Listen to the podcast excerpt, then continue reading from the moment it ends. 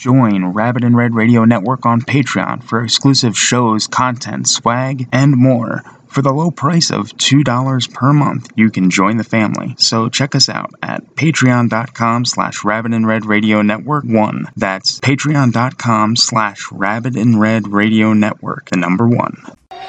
You will scream with terror.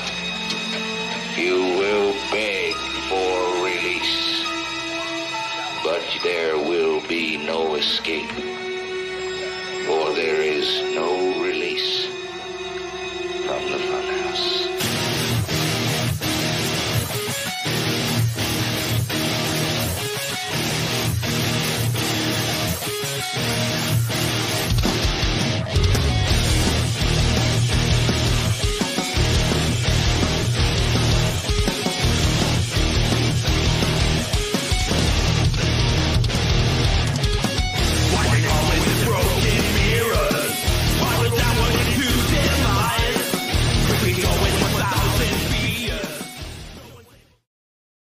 Whoa, it's episode nine, Rise of the Rabbit Walker, right? yeah, let's see if we can get this. There we go. All right, so we have a, a crazy show planned for you guys tonight. Um, Always a crazy show. it is, but first we got to pull up those sponsors, Mike. If you have them ready, we'll bring those out. King King Cobra says, "Here's Johnny." He's got it up. He does. PureSpectrumCBD.com. That's where I would get my CBD from because you get free shipping on all orders over a hundred dollars. And let's face it, you guys are probably going to spend at least a hundred bucks. Uh, but actually, you get more than a hundred dollars worth because what you do is you use the code RIR Network and you save fifteen percent. That's the best deal I've heard all day. The B movie monsters. They make our uh, theme song in that op- that cool opening intro. It's called the Fun House. Uh, check out the B movie monsters on YouTube, Apple Music, and Facebook. Oh my God! Friday the Thirteenth Blood Loss. That's our uh, our fan film. That's our fan film that we're we're working on. The Indiegogo campaign is live right now. If you guys donate fifty dollars or more during this show, during this episode, we'll give you a free poster. So just uh, go to the Indiegogo, um, donate fifty dollars or more. Let us know that you did it, and we'll get you a free poster with your order. Evil Lurks now streaming on Apple TV and Tubi. Guys, watch it on Tubi. It's free. You know what I'm saying? I watched. That's how we saw it. We saw it on Tubi. Uh, what was it like a week ago? Just over a week ago. Week and a day ago. They're rented on Apple's TV. So. Rent it on Apple. Spend a few. Donate a few bucks. I mean, it's free on Tubi though. You know what I'm saying? Evil Lurks. It was fun. Uh, we have Aaron Hawkins on the show with us pretty frequently. He's the uh, I don't know who writer director. Hawkins. He's the writer director of Evil Lurks. Um, he'll be on with us again in two weeks from now. Dun dun dun. All right, was that it? Those are all the sponsors. Mike, we need more sponsors. That was that Well, wasn't went- enough. Well, usually he goes a lot slower. Helvira will probably be next. Helvira, what's that? Uh, no, Helvira is a cool movie that's being made by Morgan Wellborn. Um, we actually have one of the stars from Helvira on the show with us here tonight, and I can't wait to get to him. And then next week's ep- episode, we're doing a Helvira themed episode, so we'll have all the cast on here together, um, and that'll be fun. We're gonna have all of them, and it's All gonna be them. fun. It's gonna be a lot of fun. all of them. And uh, okay, so first I want to bring out uh, Paul Allen, who's a cool director. There he is, Paul. How are you? Doing wonderful tonight. How are you guys doing? Doing great. So you are not just a, a director, filmmaker, but you're also a pro wrestler, right? That is correct. It's Paul the Wall. Paul the Wall. So um, we had Ed Haynes on the show a couple weeks ago, and he was talking a bit about one of the movies that you made. And so I thought it'd be fun to get you on the show. Uh, but not only do we have you on the show with us right now, uh, but you're going to co-host with us and interview these cool people that we have. Absolutely. I I can't wait to get wrestling into it. She wants to see some some wrestling moves. Can you demonstrate? no, Um, he doesn't have the ring with him. But we do have we have another uh, pro wrestler on the show with us uh, tonight, former WWE superstar Al Burke. So uh, he'll be joining us here in a couple minutes. But first, uh, Paul's here, but Paul's not alone. He he brought a friend with him. Who? So there he is, Garrett. Uh, Garrett's on mute. Oh, Um, there we go. There he is. There he is. So, uh, Paul, how do you know Garrett? So Garrett is my cinematographer for all things Paul's Wonderful Circus, The First Harvest, Manic Three, uh, all the projects moving forward. I was introduced to Garrett by Holly Anspaugh, who's also in the franchise, and uh, just absolutely love working with Garrett. Thank you. And Ed Haynes is in the uh, the comments. He make he's making sure to let us know he's here to support. So, uh, oh, that's a yeah. um. So yeah, I'm glad to have you guys on. Um. Looks like we have uh Ed. I think I saw Morgan in the chats or from earlier. Um. But yeah, well, this should be a pretty fun uh fun episode. We have Jack McCord that's going to come on with us in a, in a little bit, but we also have Al Burke waiting. He was uh, Punchy the Clown and Killjoy. Uh, he's former WWE superstar. He's worked on uh, more music videos than I can remember. Honestly, he's I mean several uh, Eminem music videos, everything from like Eminem to Lydia and everything in between. So I don't know if you guys know the the group Lydia, but he's he's done a lot. Um, yeah, I'm pretty excited to have him on. Uh, did Mike? Did you want to bring Al out so we can? We, we don't want to keep them waiting. There he is, Al Burke, Mr. Outrageous himself, aka Punchy the Clown, aka Mr. Nanners. Mr. Nanners now, yes.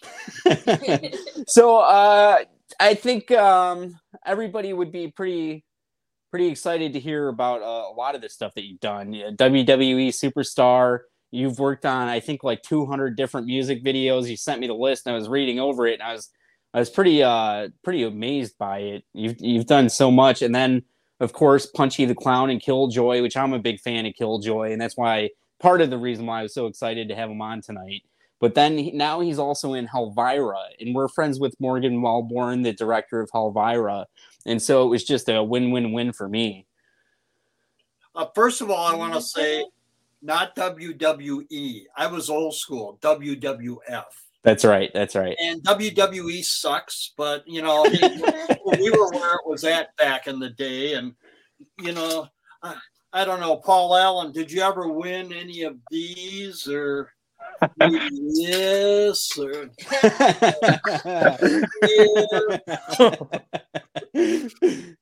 or here? Oh my I god. mean, oh you, my you, know, you can God. talk a big story, but can you back it up? Ah, I like this guy. yeah, no, I thought I knew he, I knew he'd be great on the show, and I'm I am excited to have Paul and Garrett on with us too. And then we have Jack in the background; he's waiting to come out.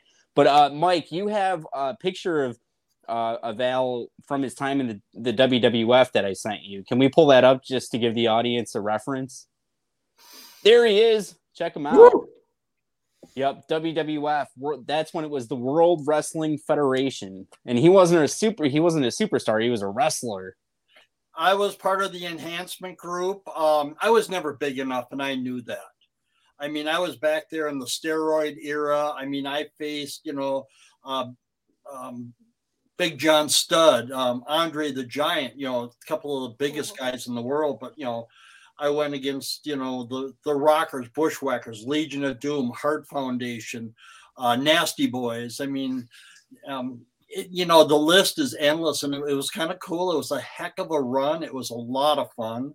And that actually opened up all the doors for Hollywood for me. I've never taken an acting class. Um, I just go out there. I tell people I'm a character. You know, give me something to do, and I'll do it. mhm. So the first time I saw you in a movie um, was in Killjoy Three. Was that your first film? No, God, no. I Okay. I probably had done uh, well over a hundred films before that point. Okay. Um, Killjoy 3, I had the opportunity. All of us went to China and filmed in China.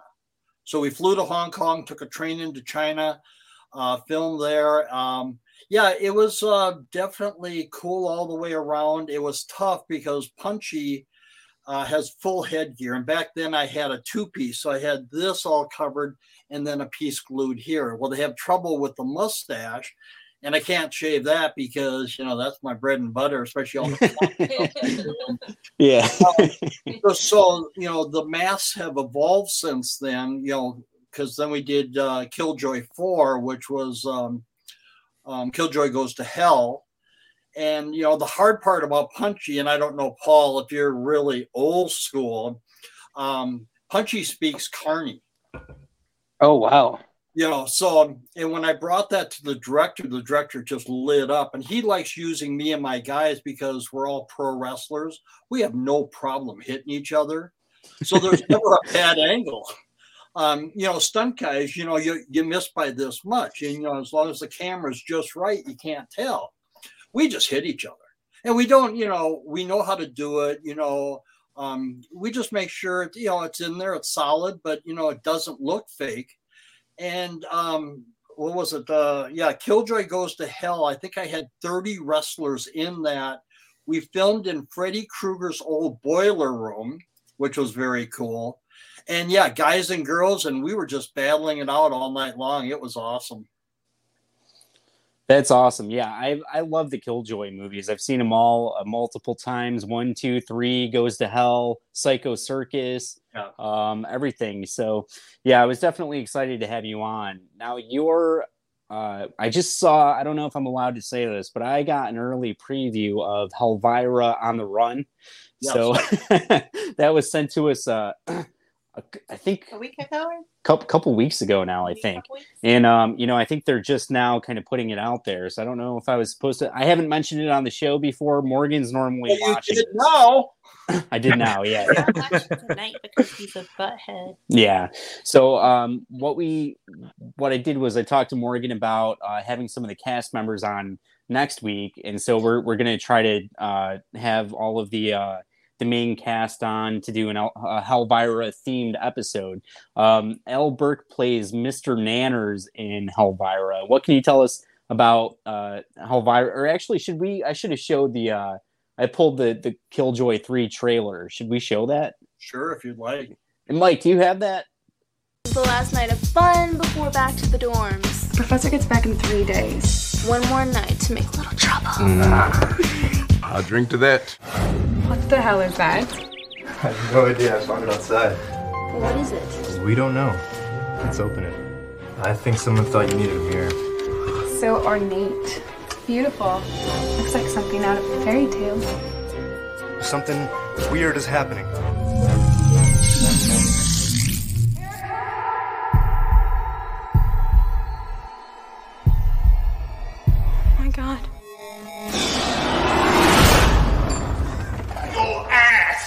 Mine.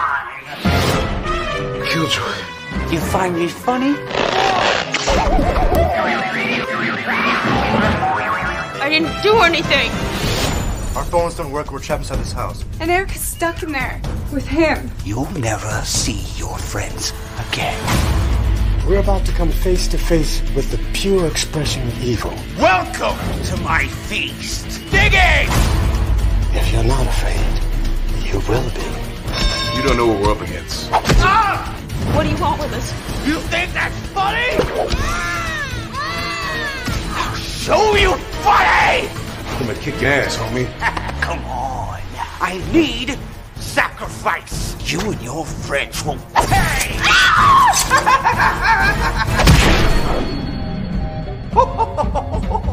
oh, you're scary. There it is. They're fun, man. That was Killjoy 3. That was the first uh, Killjoy film that you were in. And uh, the Killjoy series has changed a bit over time. And I think um, with this current cast that they have, the re- uh, the recurring cast, it's it's starting to it's really found its way over time, right? They kind of have their own identity now. uh, we're trying. Uh, sadly, the um, big company that owns the Killjoy series um, doesn't like it.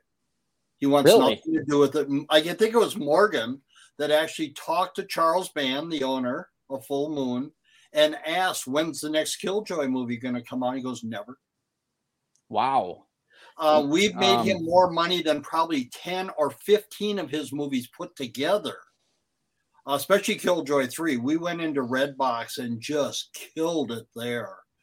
Um, yeah, sadly, you know, Charles Band likes his puppet movies and everything else. And uh, I guess part of the problem was he didn't own the original Killjoy movie. He bought that. And then uh, there was a Killjoy 2 that Trent did, but the director didn't let Trent go off and be Trent.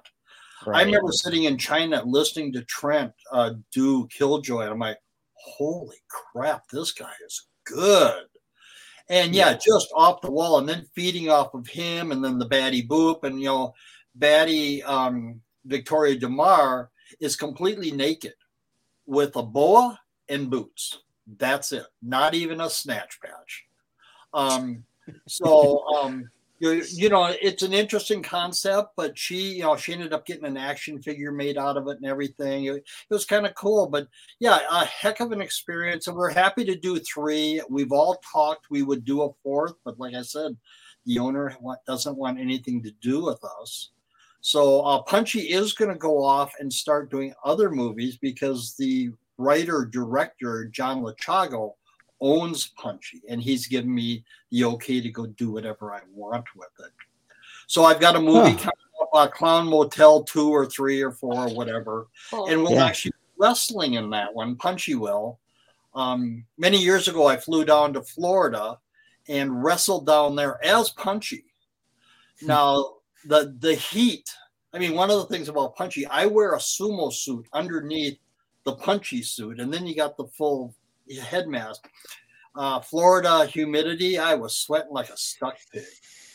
um, you know, hey, you know, got the job done. You know, it was all good. So now Punchy's going to come back and wrestling in this next uh, Clown Motel movie. So we'll see how that goes. But yeah, I'm excited to get Punchy back out. Uh, Punchy's going to start going to uh, conventions.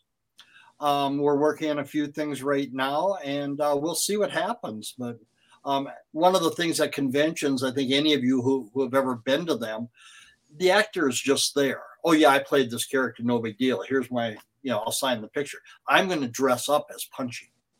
I'm going to come out, so I will be one whole day Punchy the clown. so everybody can get pictures with Punchy, not just Albert, you know, who plays Punchy. So I think that's kind of a unique thing, but that was one of the things in wrestling that really set me ahead is and i got in trouble in wwf for this because i would talk to the crowd during the match. You know i would give them crap. I would you know i did a lot of things and you know i get called in the office what are you doing burke? Knock it off. Yeah yeah yeah. But anyways um, that's kind of what i bring into punchy is going out to these conventions and things and being being able to be hands on with everybody that wants that's awesome, and I'm I'm glad you said all that stuff about Killjoy because it, it does make a lot of sense to me thinking back and you know in the second movie trent like you said wasn't trent and you can see a big difference between killjoy 2 and psycho circus. Uh, you know as, as far as performance and him just being as as uh, charismatic as he is and and he is. I mean i never worked with trent before. He's awesome I mean, yeah. he puts me to shame as an actor. I'll admit that straight up. um, Mike, we have uh, stills from Killjoy. Can you pull those up so we can just see Punchy and Killjoy uh, together? Might take him a second. You have to scroll through some stuff. There we go. Oh. So there's Killjoy. This is from Psycho Circus, I think. Yeah, that was the and, last one. Yes. Yeah, and this one has uh okay. This one looks like maybe from three uh, well, the boxing one on the bottom is the boxing, so that's from three. Okay. Uh, the the big mallet I think was uh, Psycho Circus. Okay. And I know uh, for sure the uh, the top two are probably both Psycho Circus. If I'm not, you know, if not, the mallet one is from uh, uh, the other one. Um, can't even think of it now. What I'm noticing here is uh, different ties Yes, uh, his tie kept changing. Part of it was they would lose my tie.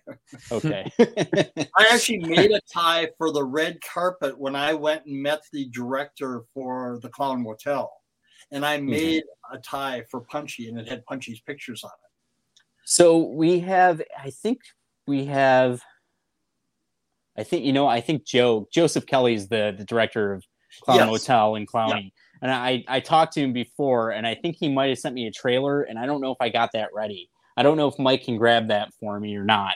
But uh, Joseph Kelly is actually from my hometown. I cool. think and this is coincidental. I don't I don't mean to toot my own horn, but you know when I get the chance, I might do it from time to time. no, I think yeah, I think I think I'm the first person that uh, he ever filmed for for one of his movies. So he did a uh, community service was the first one he did, and I I actually answered a Craigslist ad and I went and met up with him. That was 15 years ago, I think. Saying You answered a Craigslist. Yeah, I answered his Craigslist, his Craigslist ad, and that's how that's how I met him. And um, yeah, no, now he's gone on to do Clown Motel and Clown Motel 2, and I know he's working on Clowny, and uh, he has a lot of cool people attached to those, right? I think like Ron Yeah. Russell is in one of them, and Yeah, you know, um, I love Joseph. I mean, he's a great guy, um, very humble, and I love working for him. And he's the one I went to the premiere and didn't know him. And then I waited, you know, I met him like two or three other times, and then finally approached him about Punchy, and he wanted to Mhm. make sure I, I owned the rights or could use the rights, and we got all that straightened out. And so he he agreed to put me in. I guess it's then what Clown Motel three. um, this Whatever last you one that he made was Clown Motel 2, but then he made a movie called Clowny. Yeah, I was in Clowny, um, but yeah, I'll be in Clown Motel three. Okay, in the wrestling. It's not in two. Awesome. Yeah, I can't wait to see that. Uh, I've seen the first one. Looking forward to the second and third one. Um, so I, we don't have the clip for that. Mike might be able to grab that, but we do have uh, the clips for Helvira. We have the trailers. So you're Mr. Nanners in Helvira. Well, I'm a, I'm a couple of things in this one, but the one you'll see, the only one I filmed because he hasn't had me out there to film my other characters. Um, Okay. Yeah, I'm Mr. Nanner, so I do a voiceover. So uh, Morgan's screen name for for a while now has been Mr. Nanners on YouTube, and Yeah, I yeah, she's stealing my name. Morgan Morgan is yeah. No, no, Morgan, you bitch for stealing my name. Are you me? You give me the name and then you take it back. Oh, dude, we gotta talk. Yeah, we. I've. I mean, I, he's been using it for a while, and I never knew what it was because he never told us. It was just he pops up as Mister Nanners one day, and we're like, okay, You and you know, and movie and you're like, oh, yeah, and I think. I think it was maybe uh, I might have the the dates mixed, but it was it was around a year ago. I saw Michael McGlynn pop up on Facebook, and he's he's dressed up as Almika. And I'm like, well, I don't understand. I don't know what this is. So, you know, it's just him dressed as, you know, he's he's dressed up as a woman with long hair and a dress and all this stuff. And I didn't know where that came from until I saw uh, Helvira on the run, and now it, it's all coming together for me. So, um, so it's all coming to reality. yeah. so, who is uh, Mr. Nanners in Helvira? Um, I'm the sock puppet. And, um, yeah, I know, really. But, um, Helvira is the one, you know, and I, you know, she's the one running me. And uh, so, you, you know, it's an interesting concept and stuff. And, um, you know, I had to do the voice and I'm doing it remotely here and then sending it to him. He goes, Oh, I want this, I need that, you know, um, not quite what I want, you know. So we were back and forth a couple of times, but, you know, having done voiceovers and stuff, it's like, nah, I can do this. And uh, Yeah, it was- also, you know, you know, the directors are tough to um, get in their head to see what they want. That's probably the toughest thing. And even like Punchy, I've always thought Punchy was basically the dumbest clown on the face of the earth. And uh, John Lechago, the director and writer, creator, is like, no, no, no, no. You're going to see later on, you're going to come and, you know, you won't be so dumb. And yeah, I actually organized the clown um, union and I smash a Harlequin, which is the highest ranking clown out there, I guess, um, with a pie, and his head just goes. So that was kind of a cool effect we did. But anyway, yeah. Yeah, I saw uh, you know, I saw Mr. Nanners in Helvira on the run. And uh, I knew it was you that was doing the the voice, I thought. And I was like, wow, you know, this is a it's funny that you kind of go from Punchy the Clown to to Mr. Nanners now. And uh, I actually asked Morgan if you had Mr. Nanners because I wanted you to just show the audience, but he said Sushi Sushi has Mr. Nanners because she's using him for uh, some photo stuff. So Sushi is Helvira in the in the series, but yeah, we're gonna try to get as many of the cast members on next week so we can just go over everything. But I did want to mention uh, Helvira on the Run which I don't know if Morgan has officially announced a release date. Do you know if he has? I don't know. I'm so busy. I can't keep track. You know, it's it's like this one just, you know, your show just happened to come up yesterday. I'm like, hey, I can do tomorrow. After that, you know, I mean, the whole week has been jammed. I have Okay. basically today off. Tomorrow, I'm right back to work. You know, so it's like, Right. This one actually works for me if it works for you guys. And thanks for having me in. But Yeah, thank you for being here. Yeah, it's been I- it's been fun. I had no idea, and uh, I was supposed to film other parts before with Morgan, and uh, he couldn't get the funding, I think, so he had to postpone it. And then he did th- those other parts. So I still have things coming up, and I forget what my characters are. But Cool. yeah, I know. Yeah, I know he. I know he wants to work on. Yeah, he. You know, I've seen on the run. I enjoyed it a lot. I told him, and he's like, "Really?" I'm like, "Yeah, man, it's good. I like it." And then, uh, you know, he has. Uh, he wants to work on. Uh, Helvira's Haunted Asylum, which would be the full, full length, full feature length film. Um, but we have uh the trailers for Helvira. Uh, Mike should have those ready for us.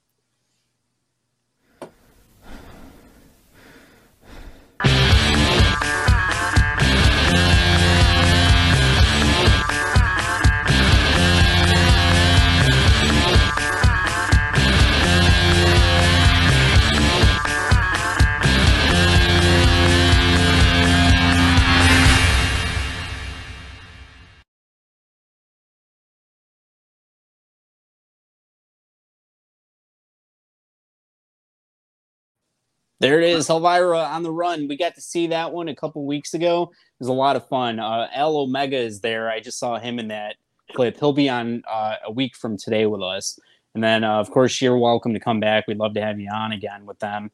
And then uh, we have some of the other cast too. We have Otis B. Dreads, and we have um, Sean Smithson coming on. And uh, we're talking to some of the other cast members too to see if we can orchestrate all this. But yeah, we're, we're trying to pull it together so we can do a Helvira themed episode. Oh. Um, yeah, uh, no, it'll be a, a lot of fun next week, I'm sure. we'll have more time to go over Helvira and all that. But while we had you on this week, uh, we wanted to talk about as much of your stuff as possible. Um, so, what about the music stuff? How did you get involved with, with all these cool music videos? You were in a couple of the Eminem music videos and Lydia and all kinds of different things. Yeah, I, I've been um, blessed again. Uh, my very first music video was for Marilyn Manson. okay. Disposable Teens.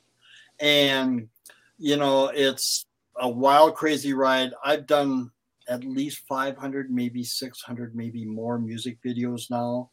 Um, uh, some of them were music video of the year. Uh, one of Eminem's was um, um, Toby Keith. That was uh, MT, uh, the country music video of the uh, year award there. Um, a couple more in Grammys. Uh, Pharrell Williams, Happy. I was in the 24 hour video, so I actually had my own four minutes to perform to his song. And we actually had uh, choreographers there that, I mean, every four minutes was a new act. And this went 24 hours. So, you know, I was late at night. I was at 11:36 p.m. Um, but yeah, you know, it's you know, I've had some of the coolest videos out there. Um, and it, they just keep coming. And the cop thing, of course, um, we come with our own uniforms. Uh, most of our uniforms are real, um, with the exception of the badge. But even the police can't tell the badge isn't real until they, you know, they actually look at the back of it, not even the front. So you know that gives us a very authentic on-camera look. We come with the cars, uh, motorcycles. I own four of the police bikes. I'm actually restoring a car from the Blues Brothers era, um, an old Chevy Caprice. But uh, just yesterday or two days ago, I was out in uh, one of our uh, SUVs. And, you know, I was a canine officer working for one of the YouTubers. And, you know, it was a stupid hide and go seek thing. But, you know, these YouTubers, they need content and we do that kind of crap all the time. And so, yeah, I got out, got my dog out. We went searching and, and we found the bad guy, you know crazy, crazy stuff I get paid for, but but yeah, the uh, music videos have really been a fun run. I can't. Uh, the list I gave you is probably, well, maybe a fifth, a sixth, a seventh of what I've done. Wow. Most of the time, I don't care. you show up. I do my job. If I've never heard of you before, I still don't care. um, my daughters will cry, "Hey, Dad, you're in this video." I come out and go, "Okay, play it back. Who is this?" And we look at it like, "Oh, I remember doing it, but I didn't know who it was for." So, but I've got That's a lot of that, and I just, you know, the list I sent you is, like I said, just a partial list. Um, I put it. The fans have asked, and I have to go to my websites just to look and see some of the things I've done and try to keep track. And even that has fallen behind. It's I'm too busy, which is a which is a cool thing. Awesome. So here's a question I didn't think I was going to ask, but is that Jack Skellington behind you? Yeah. Yeah. Are you a, a fan of Nightmare Before Christmas, or is that somebody Um, else's? No, um, I love uh, Halloween. Um, you know, we get to, you know, Hollywood especially, we get to dress up and we go to red carpets dressed in character, which is always fun. I mean, I do red carpets, you know, sometimes every week. Uh, it gets to be a pain in the butt, but uh, we plan ahead for Halloween, so that's cool. But no, I love this. Um, I didn't know how I was going to really come about into the horror films, but I've done, I probably have done 100 horror films now. Um, yeah, it's cool. I mean, part of the time I'm killing people, the other part I'm getting killed. I mean, just, you know, part of the adventure. So, Paul, I know you are a uh, filmmaker, horror filmmaker, and also a pro wrestler. Um, do you have do you have any questions about any of that stuff for Al, or what, what do you think about? Uh, have you ever seen the Killjoy films?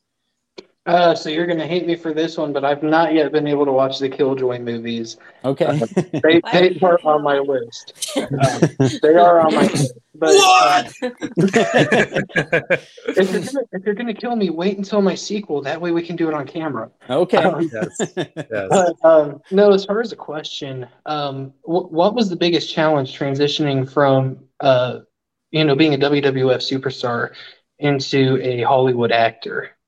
There was none. It was so easy.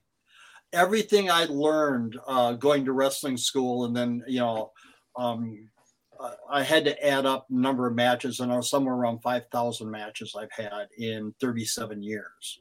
So I, you know, I've had a great run, but there really wasn't a transition going into Hollywood. I mean, all the training I got as a wrestler easily fit in uh, in the movies.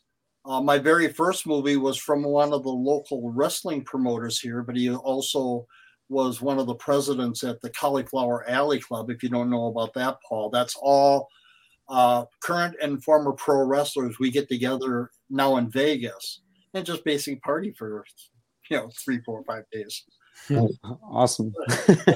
that's you know that's something that you might be interested in but yeah you know he brought me in and he says i got this movie. I'm the stunt coordinator. And he goes all you have to do is beat up kidnap and kill mexicans in east la like i'm a bad guy. Yeah that's no problem. Well, you know and i went in and i worked with lucha libre guys so we had great fights. It was awesome. And i actually took a backdrop onto the asphalt.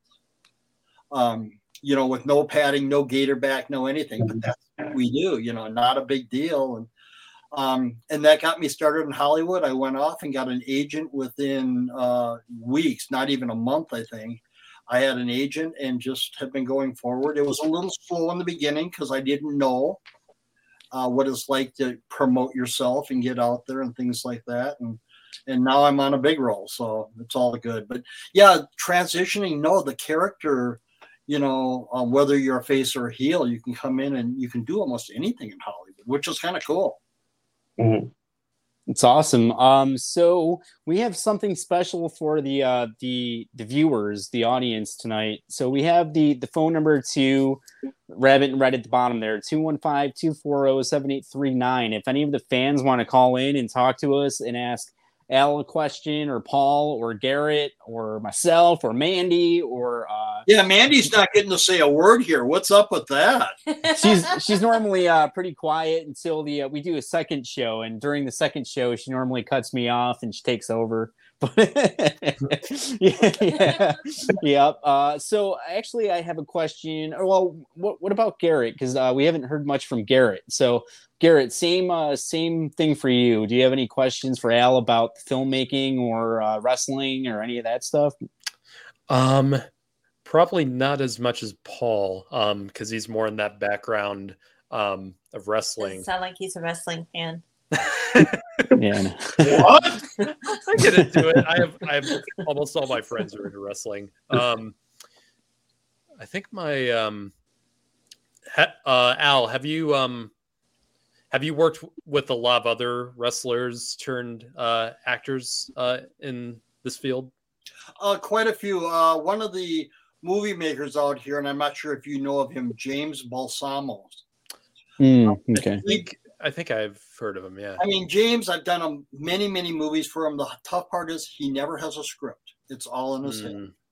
You know, so you, you don't have to memorize lines. He'll just tell you what to say and what to do.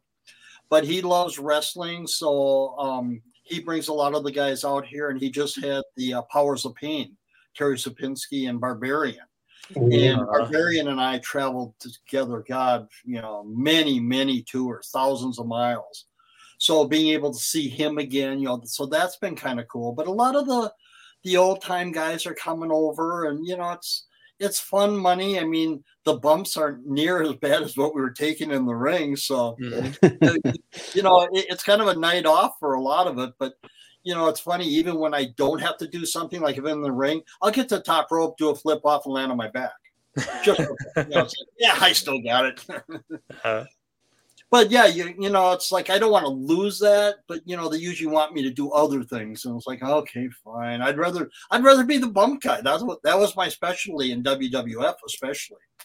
Um, I took so many slingshots from outside in, and I would basically my feet would end up in the other ropes. That's how far across I'd go. And yeah, you know, our backdrops, you know, you know, did backdrops for many of the boys because that was one of my specialties, and it made them look good, and and I love doing it. So I did my job.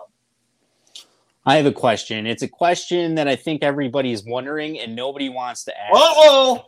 Yeah, it's no, it's a tough one. I think. I think. I think. Uh, I think the audience might enjoy this one. So, who you mentioned Andre the Giant uh, earlier in the interview. So, who would win in a match between Andre the Giant and Punchy the Clown? I gotta give it. I gotta give it to Andre. I mean, Andre. Andre. Andre is a legend in every freaking world out there, not just wrestling. He did Princess Bride. I mean, and he was Yes. a great guy. I mean, he was never expected to live as long as he did because he was a giant.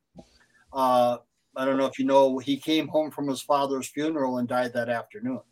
Oh wow. Uh, you know, know so but um, you know, I got a chance to talk to Andre a little bit, uh, not much, you know, because he was, you know, one of the biggest, you know, literally, but also the biggest names in the business. Um, anywhere he went in the world, Andre the Giant was just that. He was Andre the Giant, and at seven, I, they build him at seven foot four, five forty, I think.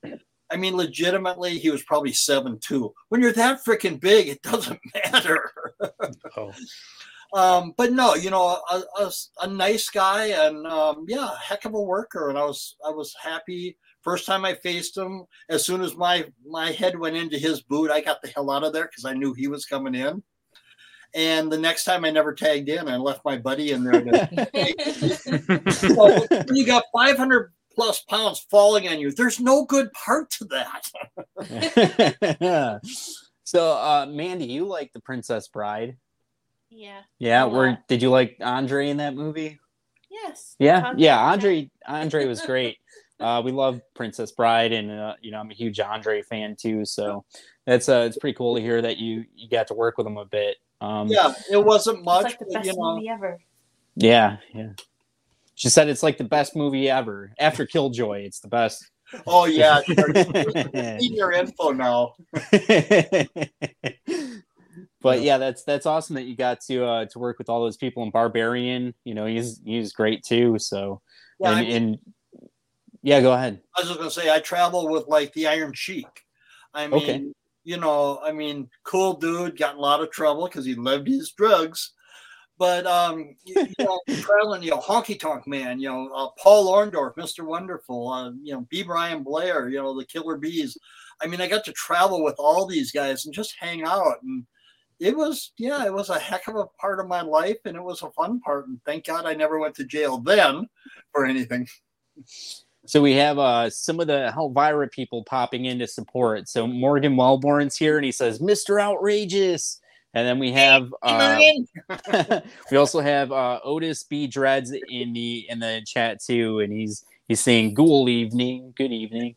Um, and of course, we have Brittany. Uh, thank you for watching. Uh, she normally tunes into our shows, and then we have Ed Haynes here to support Alan and Garrett. Um, and then, of course, we have Jack McCord. He's going to come on with us soon. Um, but I just wanted to give everybody as much time tonight as possible. Normally, we have a bunch of guests on. I just think it's more fun to have people on the screen with us. Oh, Uh, wh- what are you thinking? I had a question. Well, you can ask him. He's right. He's right here. Go ahead. Come on, Mandy. Don't I be don't it afraid. be a silly question. I don't know anything about wrestling, but I just know that my father's favorite wrestler was George the Animal. Yeah. Who was ever have a- actually a high school teacher. Very literate. But his character out there was, you know, not so literate. I mean, you know, he had his little mind, his little thing. He, he pulled the turnbuckle apart. And yeah, George was a good guy, and he was also behind the scenes working as an agent, which most people didn't know. So no, he was a very intelligent man that played a dummy on TV. George the Animal Steele. He'd go up and uh, rip the the turnbuckle off. Sure, with his- he it apart yeah, with he- his teeth. Yeah. yeah, he he chewed it and pulled it off with his teeth. Yeah, I heard that. Uh, we have Sean Smithin, who uh, Smithson, sorry, who just popped in. He says Hel- Helvira Bone Ripper here, and he'll be on the show with us next week too. So we have all the different cast members popping in to support Al tonight. Um, and I'm pretty, I'm, I'm sure that they're excited to see you on because it's just, you know, we got we got you here, and we we got to talk about a lot of cool things. I'm a huge Killjoy fan. You kind of broke my heart when you said that there wouldn't be any more, but then uh, we love the we love the work, and you know, we thought we were building a nice franchise, and yeah, you know, it's all taken away. But you know, not our call. I think it's you know one of the you know definitely one of the better uh, franchises that they had. Really, you know, Killjoy and and like you said, uh, you know, you got Betty Betty Boop on there and uh, Punchy the Clown, and um, you guys really came into your own over the past few films and and made something out of it. And I, you know, I'm heartbroken. I'll get over it eventually, maybe, but I'm heartbroken for now. Um, but Punchy the Clown, like you said, will will appear in other We uh we have a call. we have a call. Oh my god. Who called? Who's calling? Yeah, hello. My name is John Mendes. How you doing? Maybe it's a troll. Hey John, how's it going? Oh, not too bad. I got a question for Al. Yes, sir. Uh, you've done a lot of films and a lot of videos. I want to know which one was the one that you had the best time on and why. I can't hear anything. Oh, geez, there's so many. I mean, I I, I really love working. Um, um, you know, Punchy in uh, China was probably the toughest, but also the most rewarding because, uh, like the guy that built the table, if you've seen uh, Killjoy 3, I have a table that explodes when I land on it. And I did land on it, and I did a Yep. dead fall off a 12 foot ladder with just a gator back, no padding because we couldn't cheat it. Um, so, you know, the challenges were there, and you're in a foreign country, communist, you know, scary. Um, and it turned out we were in there illegally on top of it. We were in there as tourists, and we weren't. um, so that was probably the most rewarding getting to go back home and not getting in trouble, but also, you know, bringing Punchy to life. So, does that answer your question? Yes, thank you. So uh, we have Helvira in the chat, or, or I'm sorry, uh, Morgan Wellborn, the director of Helvira, in the chat. No, he's he's Helvira. You should see him in the striped stockings.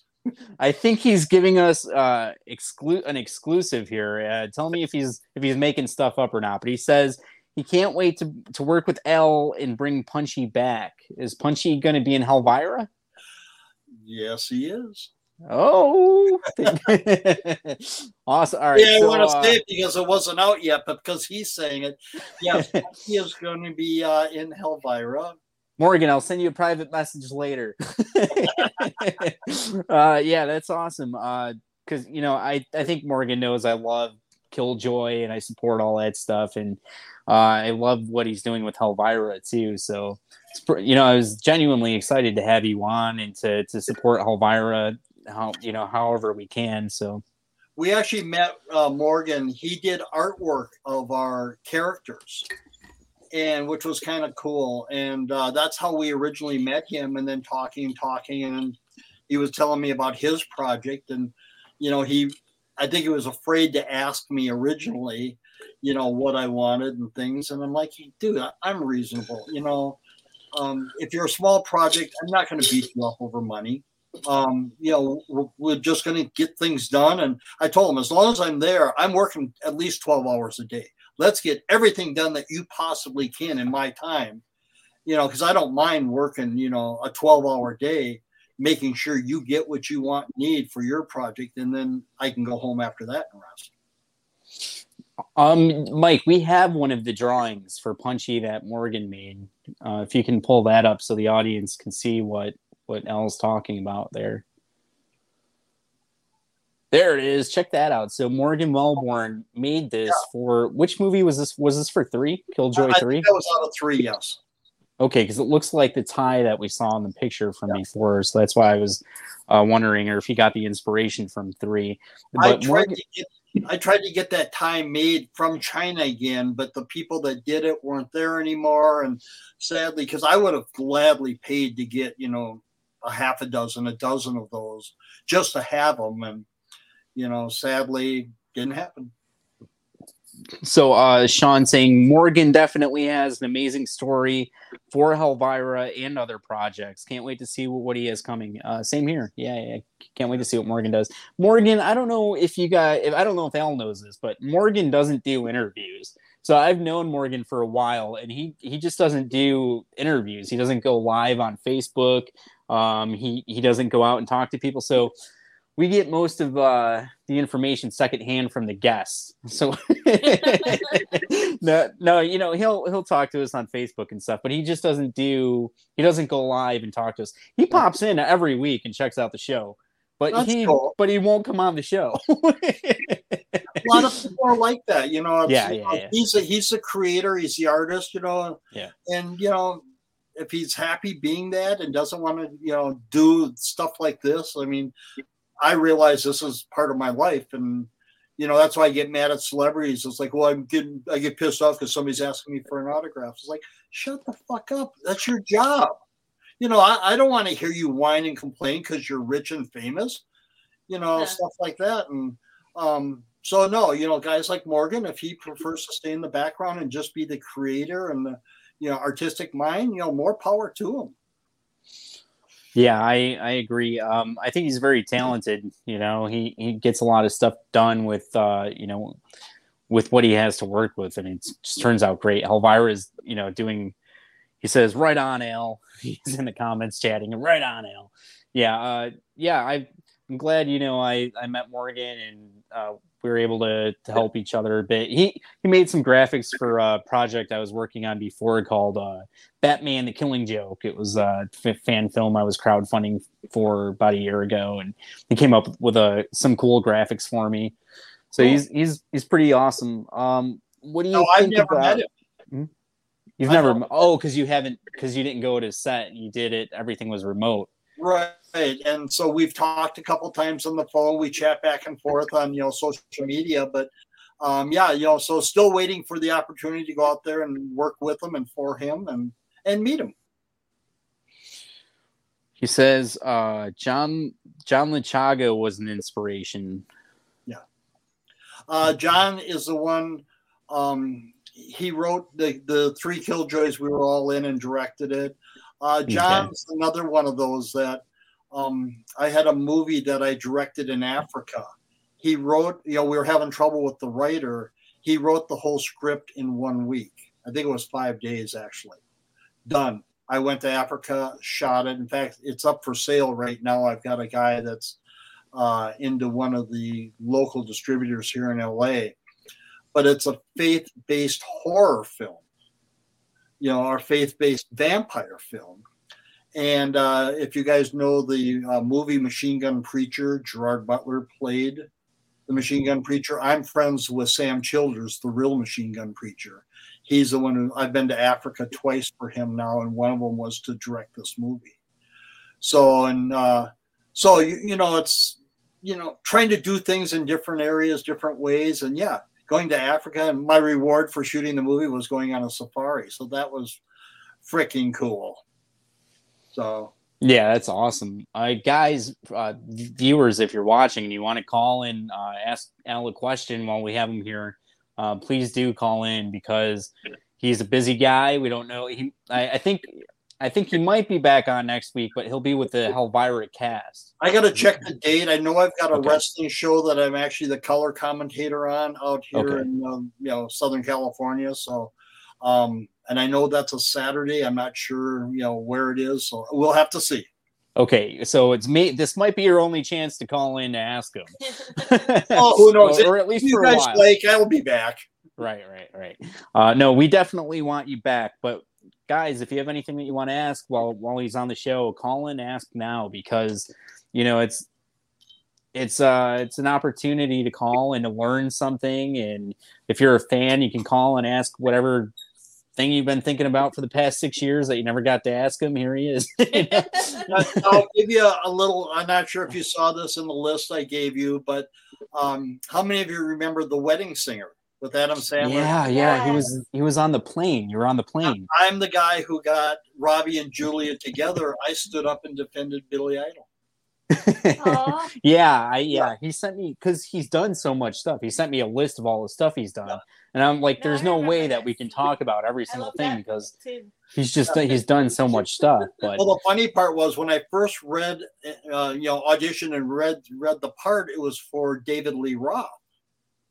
And then I get the script, you know, it was like 28 days later, I think, and I get, I get a call going, "Oh, you got the part." I'm like, "What part? I haven't auditioned in like a week." they go, "Oh, the wedding singer." I'm like, "Okay, I kind of remember it." And that night, you know, a courier brought the script over, and it's Billy Idol. I'm like, "Okay, this could be cool," and it was very cool. I mean, sadly, um, Billy was, you know, a little bit out to lunch. Billy's had too much fun in his life. but, the best part was the, wrap party. Billy brought his whole band, and Adam played with them. I had no idea Adam was that oh. good, Adam Sandler. They gave us a two-hour private concert where we were basically this close to the band. I think there's only about 50 of us. And it wasn't, you know, it was a small stage. So we were standing right next to them and the speakers. So that was very, very cool. I thought, oh, this is Hollywood. This is awesome. I can't wait to do more of this. It's never happened again. yeah, that's awesome. Um, so do you have? Uh, well, that I mean, that's an awesome Adam Sandler story. Do you have any other ones from being on set with him that you can think of, or anything that would be worth mentioning? Uh, that was the only one with him. I mean, when I walked onto the airplane and we were at the, my trailer actually overlooked the uh, clock tower for Back to the Future. So that was cool. And then I'm out filling out my contract and the tram goes by. I go, oh, look at that guy. He's scary. And I thought, as a child, I was on that tram driving around and now I'm on the other side. So that was kind of cool. But then when I walked onto the plane, Adam turns to Billy and goes, oh, there's your bodyguard so, you know, so- and, and it turned out Adam actually personally picked me to do the part because he liked my my cape and my stuff. So, you know, I was very very honored. And the cool part is, I still get paid for that. You know, I yeah, just yeah. a week ago. I still get residual checks, and that was what 1994, 1995. So, yeah, keep the checks rolling. Yeah, not a not a bad gig, huh? no, not at all, not at all. Uh, let's see. Uh, Morgan says I was on the tram too. I'm not sure what he means by that. Well, the tram at Universal. Oh, oh, okay, So, okay. Like I said, I was a little kid on the tram, and there I was. They were the tram was talking about me when I was sitting there waiting to go to work. That's awesome. Uh, Ed Haynes says uh, it's, he thinks it's Adam Sandler's second best movie after Happy Gilmore. I think it's his best movie. wedding singer. I mean, I my new favorite. only because you know he went so crazy off the rails sometimes and I, you know, um, he really showed you know the the extremes that he could go and did go, and um, so you know I I was appreciative of being part of that. That's awesome. Um, we do have uh, Jack waiting for us. Mike, Jack is waiting for us back there, right? Yes. Okay, all right. all right. So I kept him waiting back there. Um, so we do have uh, Paul's movie that we we want to talk about and show his trailer uh, with Garrett, and then we have uh, Jack McCord coming out to share uh, trailers that he has as well. Um, so Al, I mean, you guys can stay on the show as long as you want to. If you want to stay and uh, check them out, or if you know Yeah, I'll whatever it, whatever you want to. you know, check out Paul's trailer and stuff, and just see if he's worth the shit. Okay, awesome. awesome. Uh, The answer's no. Well, well, Mike, let's get let's Wait, get Mr. Jack- Wall. yeah, Yeah, I was paying attention. Paul's got to go back and watch all the Killjoy movies tonight. Mhm. I think. um, so let's, Mike, let's bring Jack out just so he's not waiting in the back because I don't want to. There he is, Jack. How are you doing? I'm doing great. How are you this evening? Good. I'm sorry I kept you waiting so long. I just, uh, you know, I wanted to make sure you had a chance to shine and all that. We have, we, I I was watching and just thoroughly enjoying. Uh, I'm one of those old one of those old people that actually remember watching Al wrestle. Uh, yeah, so I'm I'm kind of reliving my my youth here. Awesome. But uh, I've also decided while I was sitting back there that uh, since Morgan's doing it and Al's doing it, I figured I'd change my name to Mr. Nanners also. kind of like Okay. I, I, I am Spartacus. awesome. Um, so I met Jack through uh, Doug Epps. Doug Epps to me is Doctor Carnage. He's like the face of Doctor Carnage now from Terror Tunes. Um, and so, but you're working with Doug on a on a different film. I've worked with Doug on a few films. Uh, Okay. We we do some films for Extreme Entertainment with uh, Todd Sheets, and we've done uh, Clownado. We should have had Al in that one. Uh, we, yeah, we also did uh, Bonehill Road, uh, werewolf movie, and uh, then we did uh, this one, uh, which is Final Caller in which I play uh, a not so nice guy that uh, gets kind of messy. Here's one of the posters for it here uh, that I was sent. What what can you tell us about this one? Well, Final Caller is uh, Doug uh, plays a radio talk show host, late night host, and he's uh, he's very uh, he's like Howard Stern on drugs. Uh, and he's he's just wild. He insults all his guests, everything uh, like that. And then um, my character's a big fan of his, and he calls him up and tells him that he's a serial killer and that he has um, uh, this this uh, group, this cult that he belongs to, where he has to kill eight women in the eight month eighth month.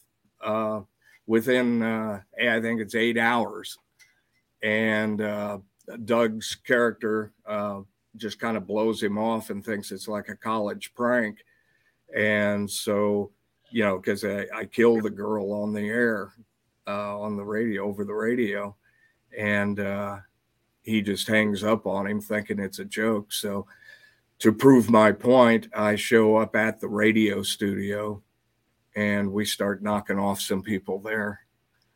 And it's uh, we we did this during COVID uh, when COVID first broke out, and we had lost the original uh, the character role the character's role in the DJ, but we had lost him due to uh, uh, health issues, and Doug was actually playing the the uh, producer and we basically i you know mentioned to todd i said you might want to slide because they were going to shut down the film. And I said, How about sliding Doug into that position? And uh, Alex Brotherton, our assistant director, uh, he's a pretty decent actor too. We, uh, I said, throw him in that producer slot, and we persevered, got through it, and uh, I mean, they were shutting everything down on us, and we kept at it, and we, uh, I think it was a pretty good film. Uh, you could probably, uh, we're very good at micro budget. Uh, Extreme Entertainment is. Uh, you could probably fill your car for a month with, uh, you know, that would cost you more than what we put into the picture. But it, it looks it, you know, it looks a lot like we spent a lot of money uh, here and there, and it, it wasn't. It's just a bunch of people having fun. It's a big family, and we we enjoy giving people an escape. So, Hey, Mike, do we have the uh, final caller trailer? It's 11 o'clock. Time to kick back, dim the lights, and begin your journey. Hello, caller. You're on the air with Roland Bennett. Who am I speaking to? Let's just go with the outsider. We have come to a critical point in our evening, Roland. You have to decide whether to believe me or to hang up again. Fear is ready to call out your name. Your fear can feed you to a person like me. You call up my show trying to get your 10 minutes of fame. Why should I continue to play your twisted games? Please let us out of it. Somebody is in this building. Roland, I don't want to do this. Why won't you ask me to stop? Let's do it! Let's share this magical moment with everybody! Kill me!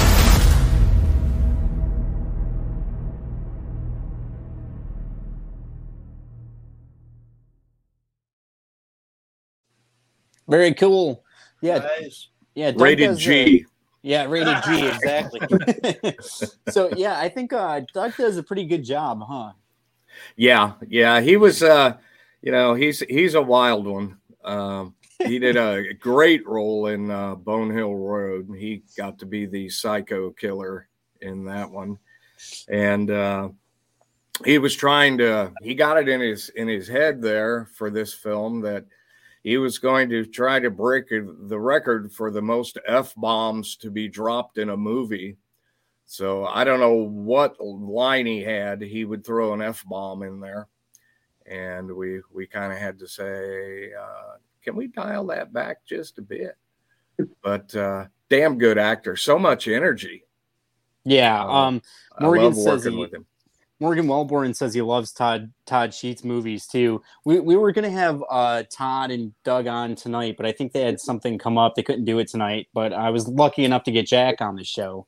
Um, yeah, and yeah, Doug is uh, he has energy. I asked him for uh, a Batman skit one time, and he sent me a video of himself wearing women's underwear on his head. He's doing it, and he's and he's doing his Bane impression. You know, I was born in the darkness, and like, That's his, that's his normal Friday night, I'm sure. yeah, yeah, yeah.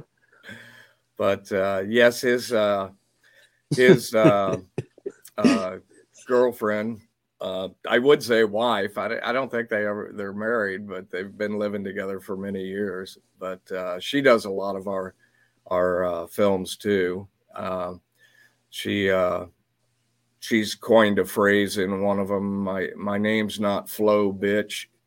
Uh, she's working in a diner, and her name's Alice, and somebody kept calling her Flo. And Awesome. Yeah, he's a, he's a nice guy too. He's uh, pretty easy to get along with, funny. You know, um, I can't wait to see the the new Terror Toons that he worked on. I think I think Mike Ferguson is uh, Max Max um, Max Assassin in that movie. yeah, with uh, um, oh, can't think of his first name, Castro. Yeah, Joe Castro. Uh, Joe. Thank you. yeah, yeah. yeah. So yeah, I'm excited to see that. Uh, he's doing great too. I just saw we had a, a guest on a few weeks ago, uh, Jean Jean Heathen, and she was telling us about this movie called Bullet Train that her friend her friend was in, and then it you know it came out and we saw it, and there's Mike in the background of the movie. Right. So yeah, Yeah, we um uh we've been we're currently uh waiting on Amazon Prime. We've uh done a TV series together uh that they are uh looking to purchase. Um I know uh Fred Olen Ray is in on that. Um he's one of the producers, but I I can't say a whole lot about it, but it's um let's say it's uh it's based in the 70s off of some of the movies back in that time and i know i'm playing a uh the mob boss um so i had to do you know i had to get the italian going you know. Uh and uh i know doug's in that. He i think he plays a heroin addict or something which is kind of fitting.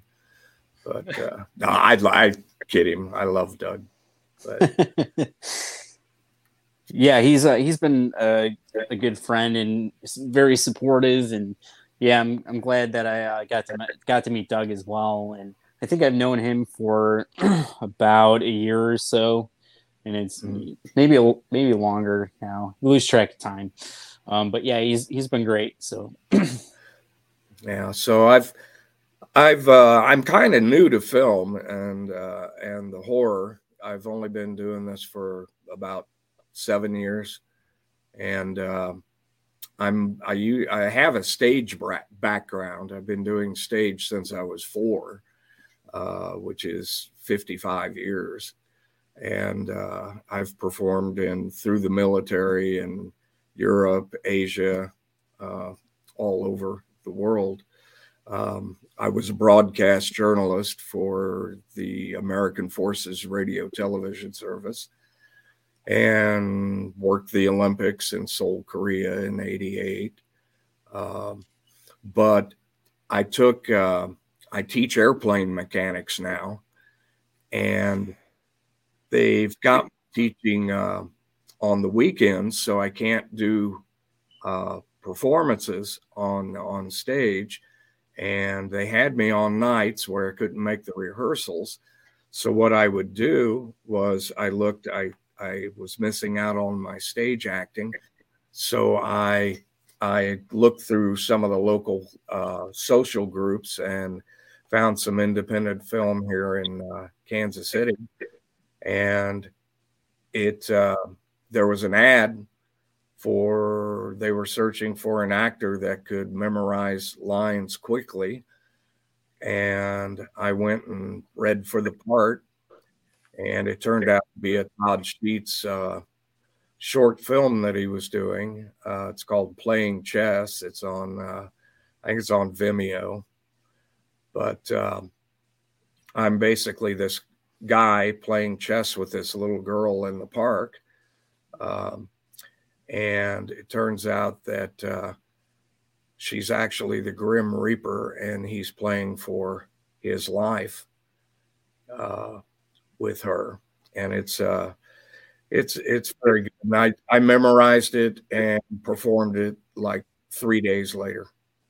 Uh, we shot the film in one night, and it uh, it's gotten some pretty good reviews and stuff. So.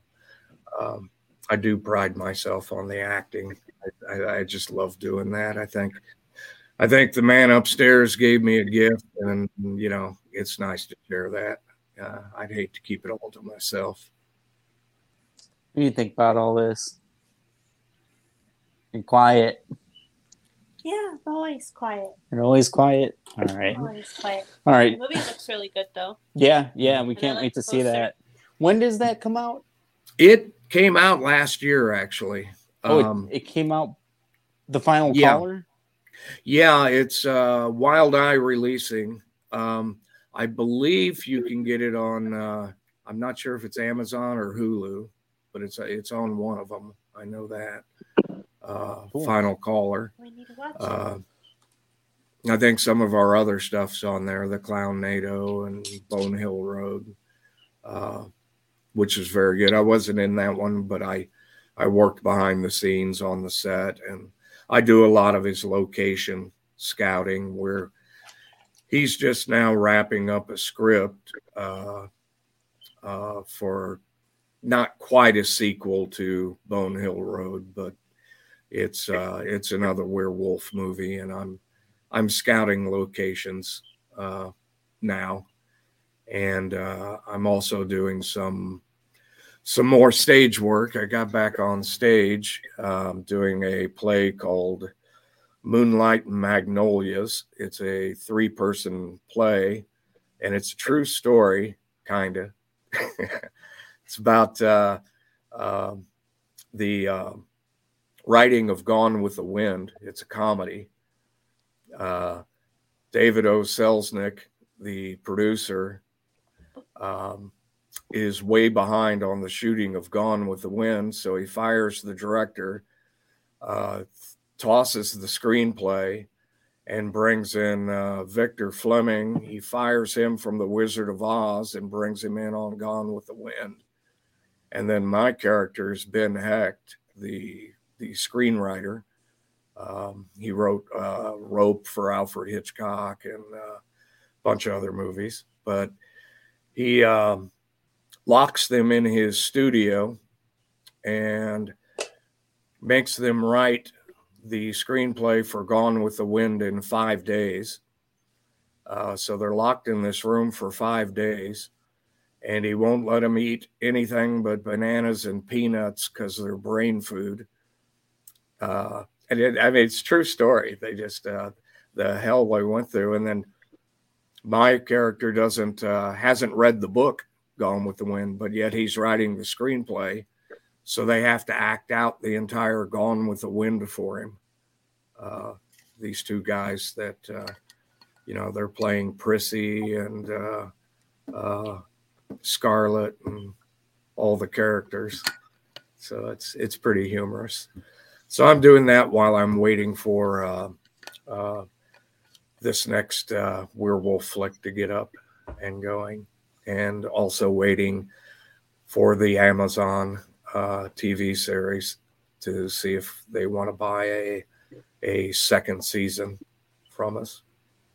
Awesome. Um, Mike, are you back there?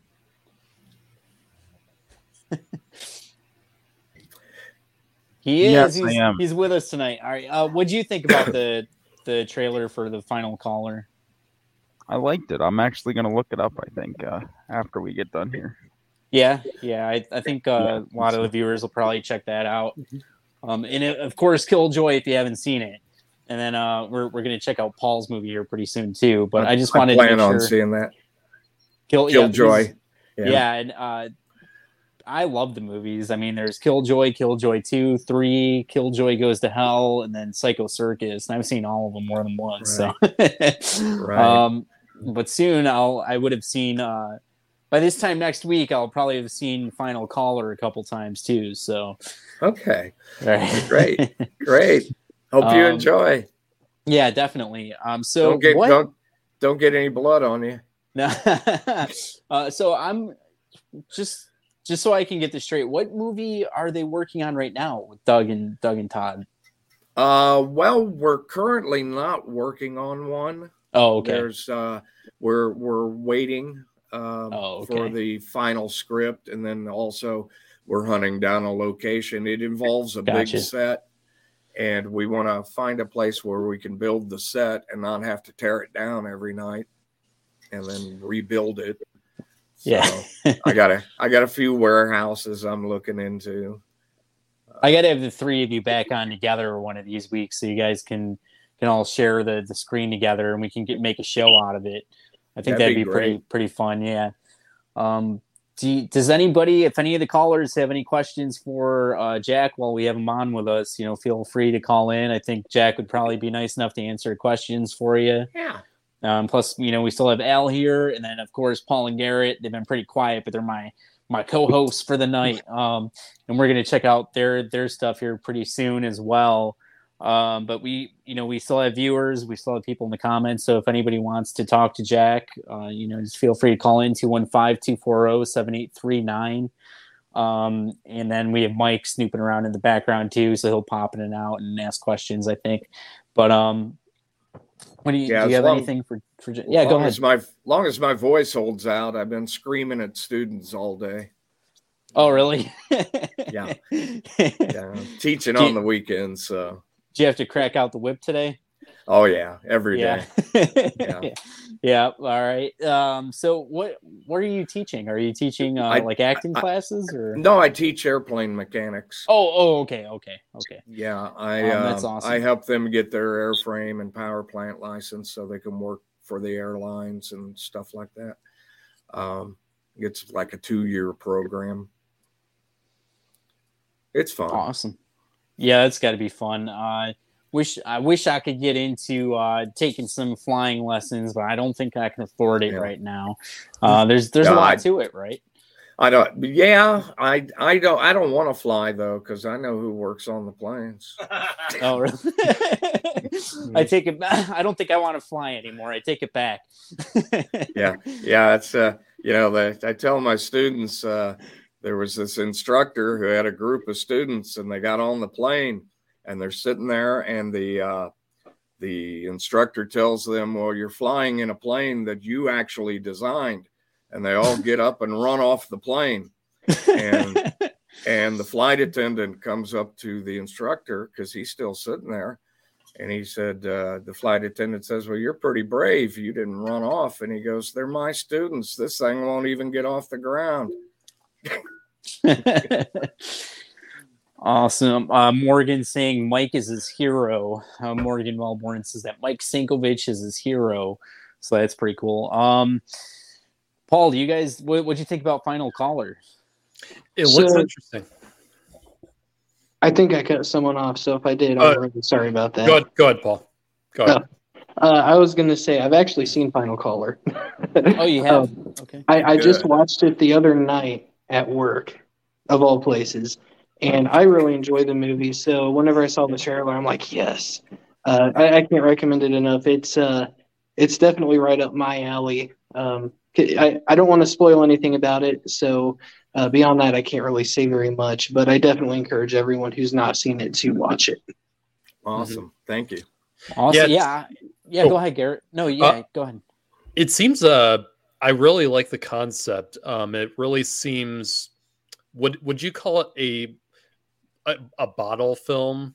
Like kind of like a bottle thriller that takes place in one location or kind of like a specific It's- time period? it, it's all in most of it i'd say 90% is all in one building the Mhm. the radio studio uh, however they go to different parts of the building uh, you know the chase the chase is on uh, and then uh, uh, there are quite a few character twists in there uh, there's actually a pretty big one that uh, it's kind of a shocker when i first read the script i was like oh wow Mm-hmm. uh, and it kind of changes the whole dynamics um, of the picture. The storyline just goes out the window.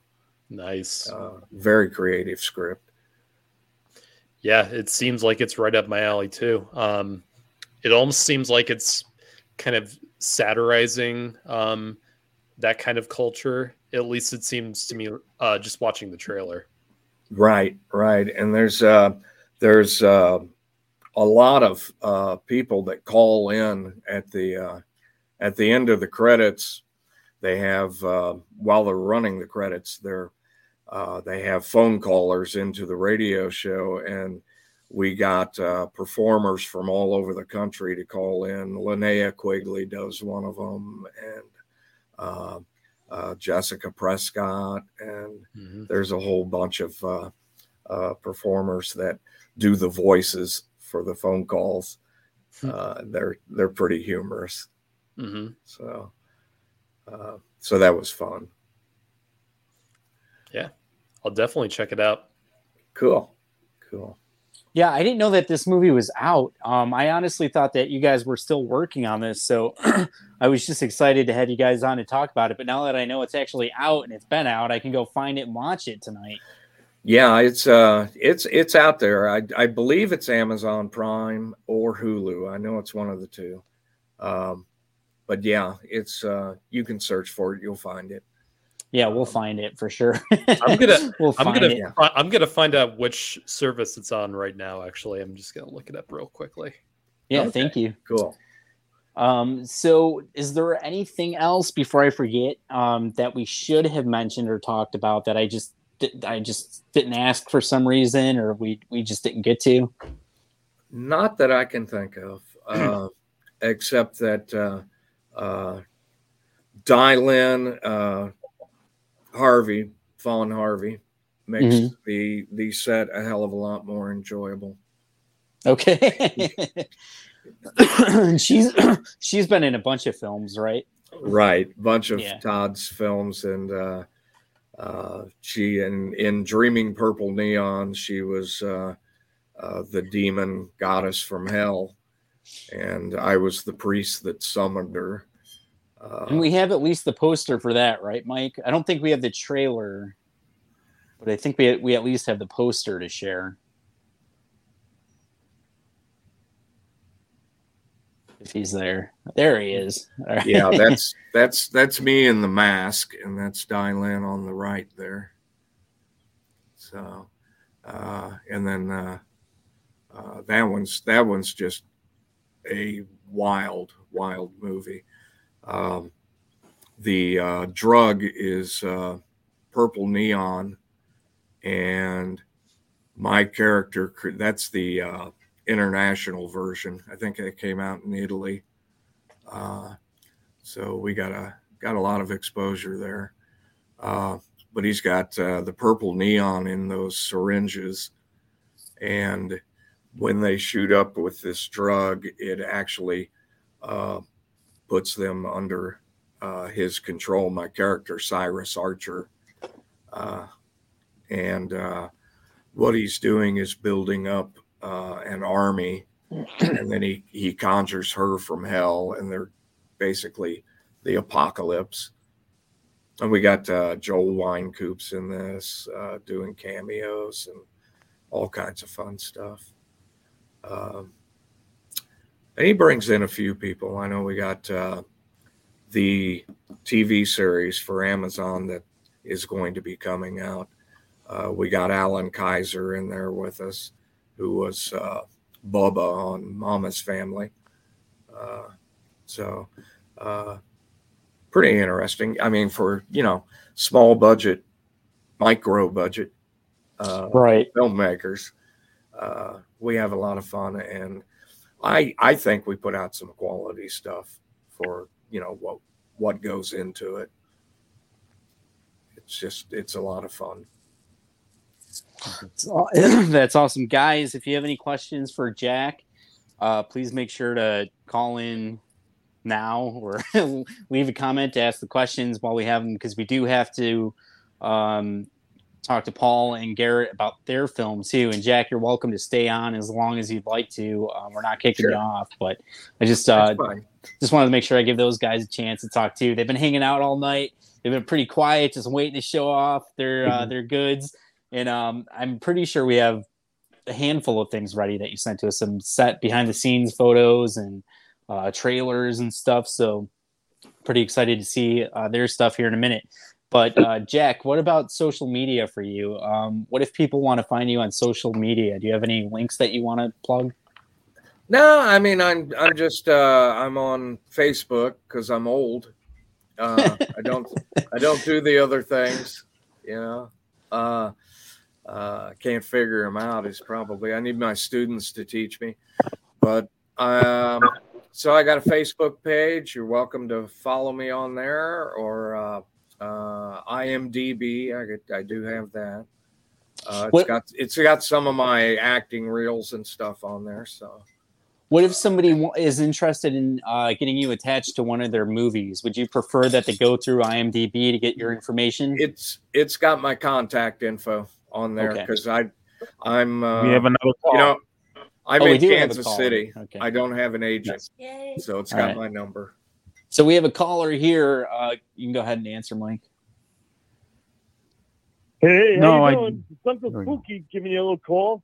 Oh, it's Uncle Spooky. About a bunch of horror stuff. It's Uncle Spooky. Can you hear me? Yeah, we Yes, can hear you. it is. I'm loving your show, watching it all night. I'm just curious, from the group of you all, yeah, what was the first horror movie that ruined you as a kid? Did you hear him? Yeah, I didn't have one that ruined me. Yeah, I, I don't- guess I am pretty ruined, so never mind Uncle Spooky. Spooky, I You- won't say that. You know, I'm I'm kind of embarrassed to admit this now, but one movie that freaked me out when I was little was The Mummy. I think just seeing those beetles crawling inside their skin Yeah. kind of got to Yeah. me. Yeah, I don't know why. There was a jump scare in that movie too, and I remember watching it and I got scared. And then I rewatched it with my cousin, and I go, "Watch this! He's going to jump up and scare you." And she's like, "No, he isn't." And then he jumped up and scared me. so yeah, I guess that's what's coming to mind. And uh, the first time I I wasn't allowed to watch the Texas Chain, I got to see Halloween and Friday the Thirteenth and Leprechaun and Hellraiser and all these different movies, but I wasn't allowed to see um, the Texas Chainsaw Massacre, which is like my favorite movie. But I wasn't allowed to see those for a long time. The first one I saw was the remake, and it was like, you know, this is based on a true story. So I thought they were out there, right? So, I, you know, I'm watching the movie and they're cutting people up with a chainsaw, and I just thought that the guy was out there wearing people's faces. So that that one kind of got me too. I, I was always fascinated with horror films when I was little. I remember um, my family members always trying to cover my eyes up and everything, and I'm like pulling their hands away from my face and everything. I mean, I was little too, like five and stuff like that. Yeah. I was too fascinated. I was Uh, fascinated with people being murdered. So what movie would you say freaked you out? Nothing freaked me out. Nothing. When I was little, I was weird. I mean, I but I didn't really either. I'm just, you know, I, I remember that jump scare in the Mummy, and I remember uh, the first time I saw the the Texas Chainsaw Massacre was the 2003 movie, uh, Michael Bay. I was Bay. fascinated with the Texas Chainsaw Massacre. I love it. It's on. I don't know if you guys can see it on the banner there, but it's my favorite mo- movie. I think. I, I would say it's my favorite one. Paul, what do you think? Uh, what was the movie that freaked you out as a kid? What was the first one? Oh man, so uh, I don't really get scared by horror films, uh, and I've been that way since a kid. Uh, and and it's funny because growing up, my mom watched horror movies, and I was always there, so that's what I grew up on. So I guess it never really scared me. But if there was one movie that I had to say that kind of disturbed me, at least a little bit, it was actually Sleepaway Camp with the twist ending. I think we have. Uh, yep. Oh no, it's Slumber Party Massacre. I thought we I had. think I thought we had Camp that is up behind me too. It's around here. It's around here somewhere, I think.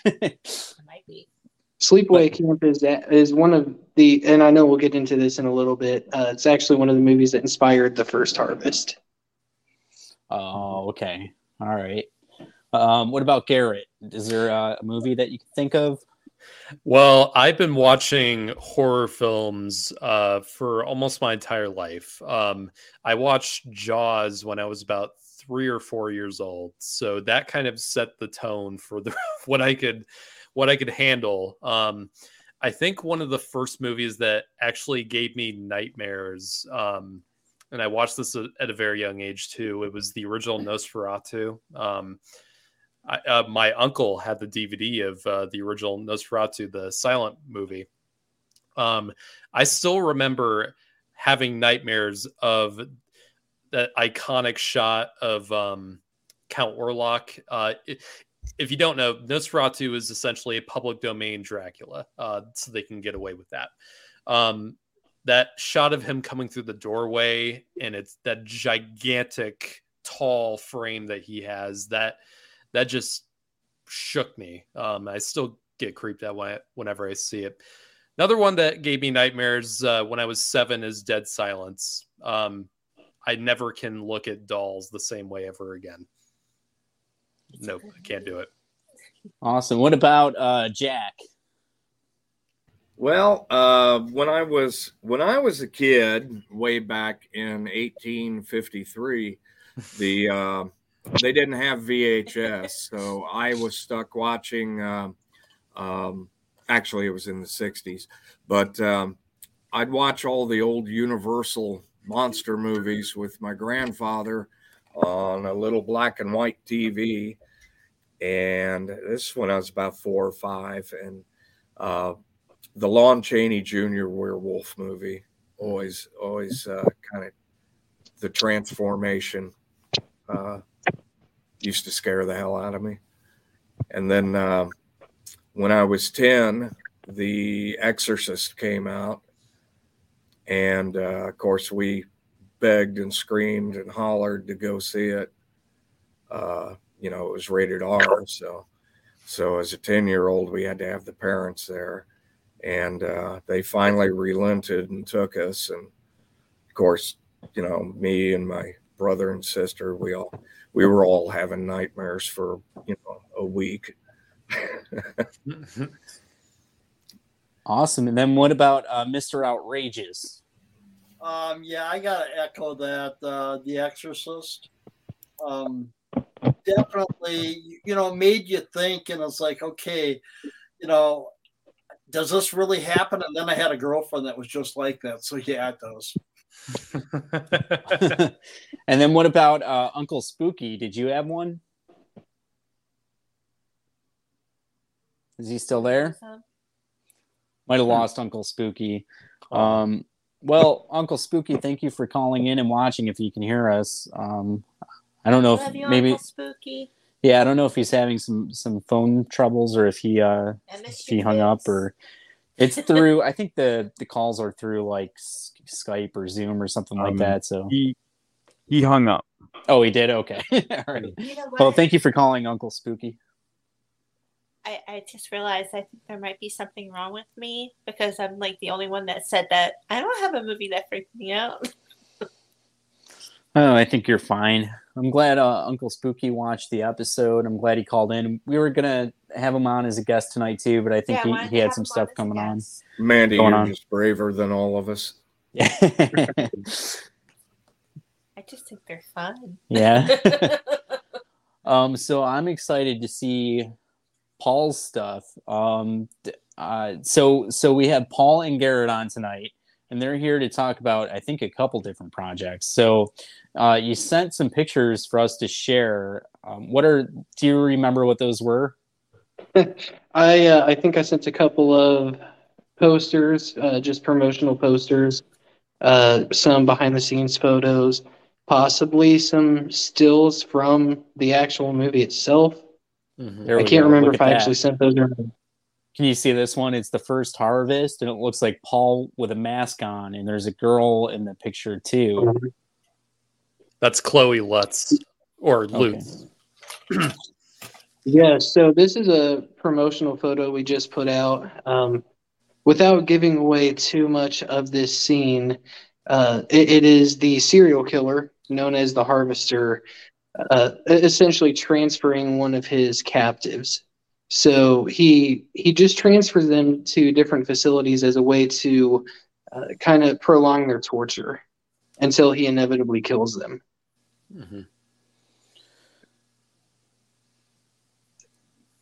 And then this one here, um, again, not going to spoil too much about the scene itself, but it is the three primary protagonists.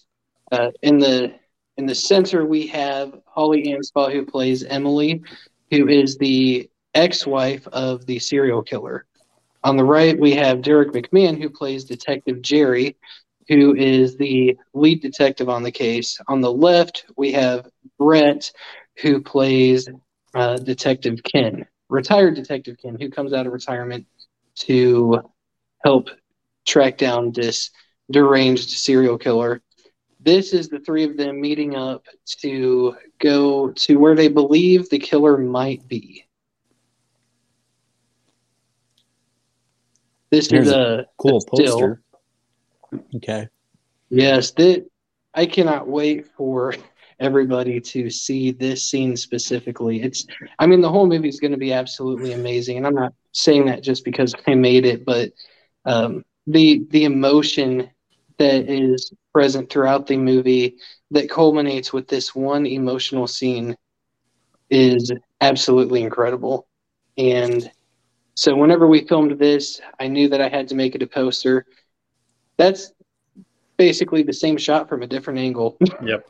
um, but yes, th- this scene is my favorite that we filmed so far. Looks like maybe your uh, chloroform here or something.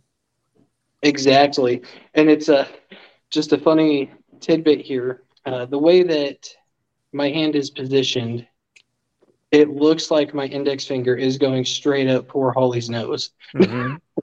um, but yeah, this is a this is actually from a prequel that has yet to be released. It's going to be released, uh, fingers crossed, in June.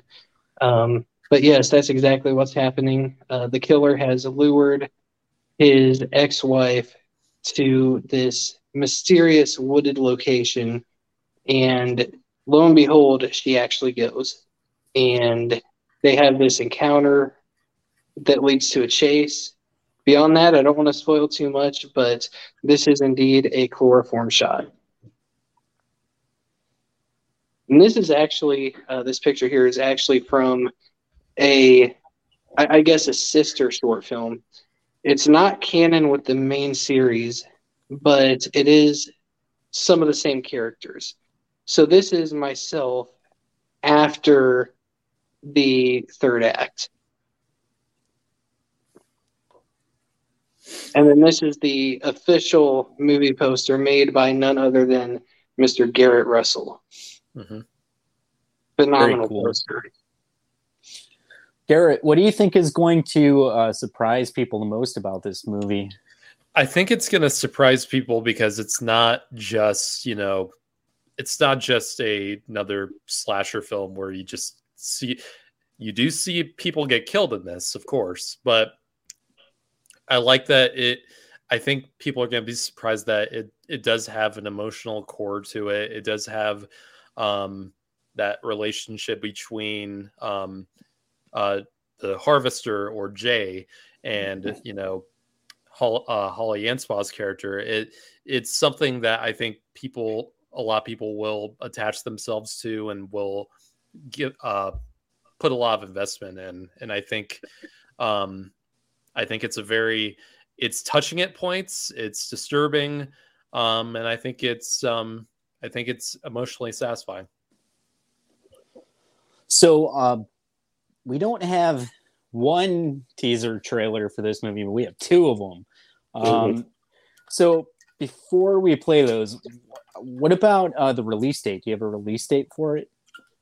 So um, the planned release date is October 13th of this year.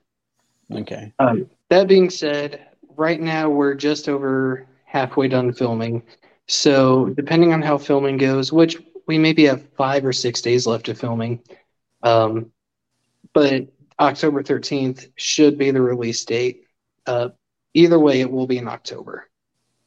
Awesome. And then what do you think about as far as distribution? Would you do just um, self distributing uh, DVDs? Will it be on any streaming platforms or where can people see it once it comes out? Yeah, so the the primary distribution method right now is going to be DVDs. Um, however, I am talking to a couple of different perspective uh, perspective distributors about getting it onto streaming services as well as potentially Walmart. Cool. Uh, well, let's check out the trailers, and then Al can tell us if these if it lives up to the hype. And Mr. Nanner's number one. This is Um, what makes or breaks the movie. Yeah, I think we Yep. have. I think we have two of them, if I'm not mistaken. So we'll we'll play them back to back, and then um we'll we'll talk about those.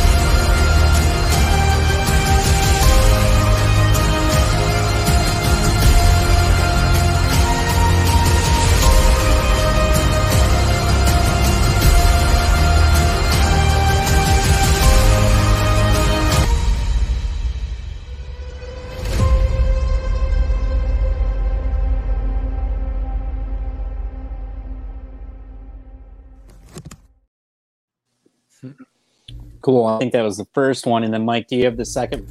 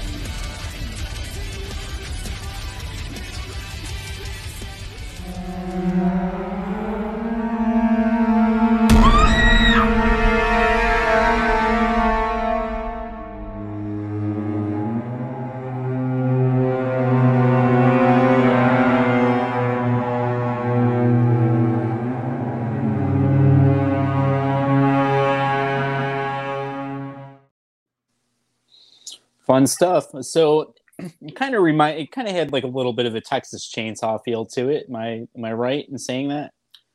Absolutely, and actually, uh, for the mask that you see in the second trailer that you played, whenever I was talking to my mask guy, uh, Tim Cecil, I told him, "Don't copy Leatherface, but use it as an inspiration." So that's exactly what he did, um, and uh, of course, I I tried to model my uh, mannerisms at least partially off of Leatherface in that trailer. But the whole point of this killer is that he has a split personality deal. So each mask actually represents a different personality. Oh, what do you think about it? I was gonna make a joke about leather being Leatherface being Two Face, but he kind of like beat me to it. Oh, so Al, what'd you think about the uh, the trailers?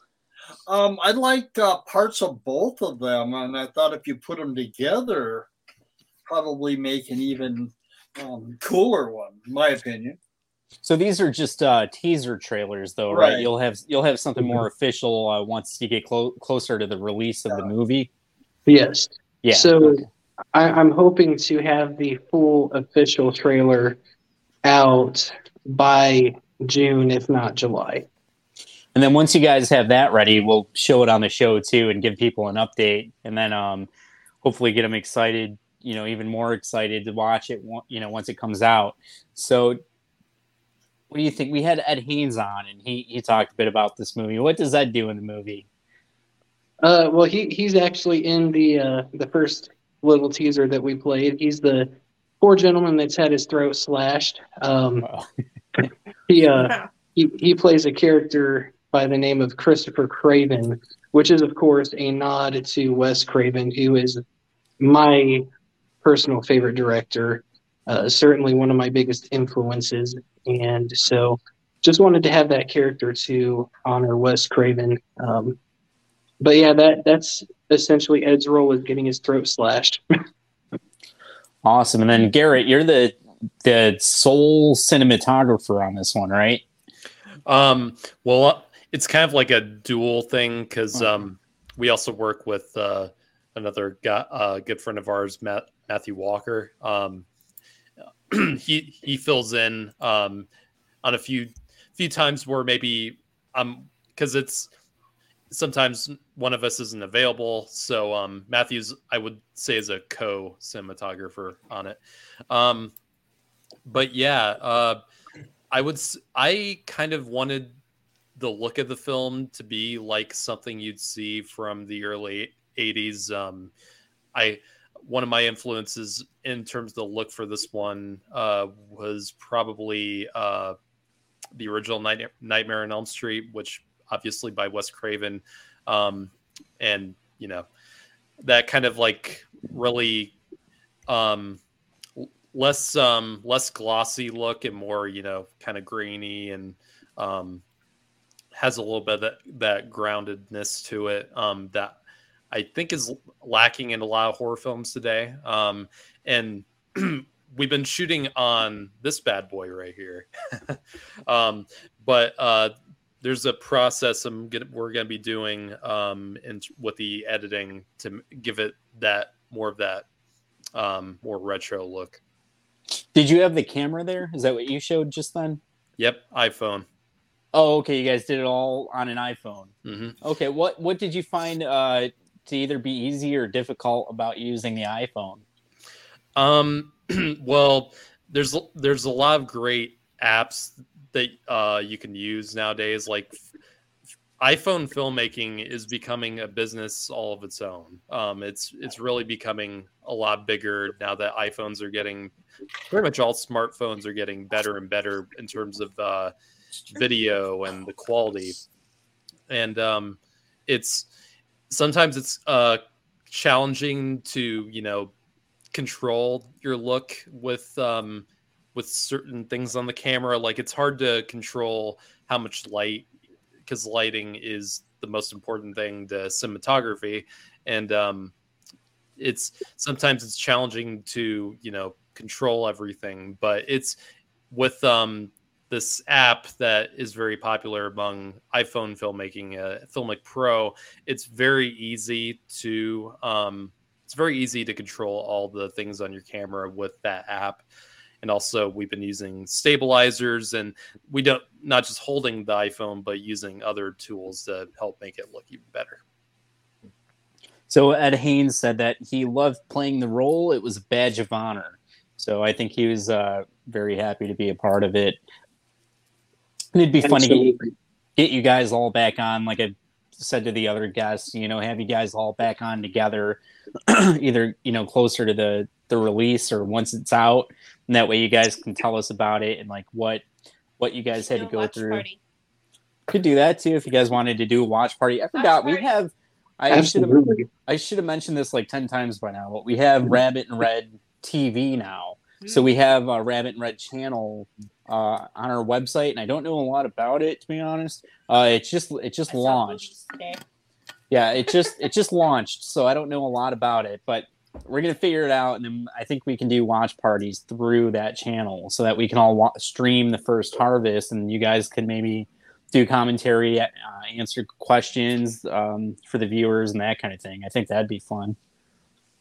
What, what do you guys think? Yeah. Um. So uh, it is almost eleven o'clock. Uh, Al Burke has hung out with us for two hours now. How cool is that? Awesome. Yeah, and uh, we had special guest Paul Allen and Garrett Russell here to here to uh, make the show even better. And then uh, we got to talk to to Jack about Final Caller, which I didn't know was out, but it is out. Um, Garrett, did you figure out where that was? yeah it's a i uh it's on tubi Oh, okay. So there you Oh, go. yeah. To be, I'm gonna repeat myself. We should do a watch party with that one also. Yeah, let's do it. And let's be we great. should do we should do a Killjoy marathon.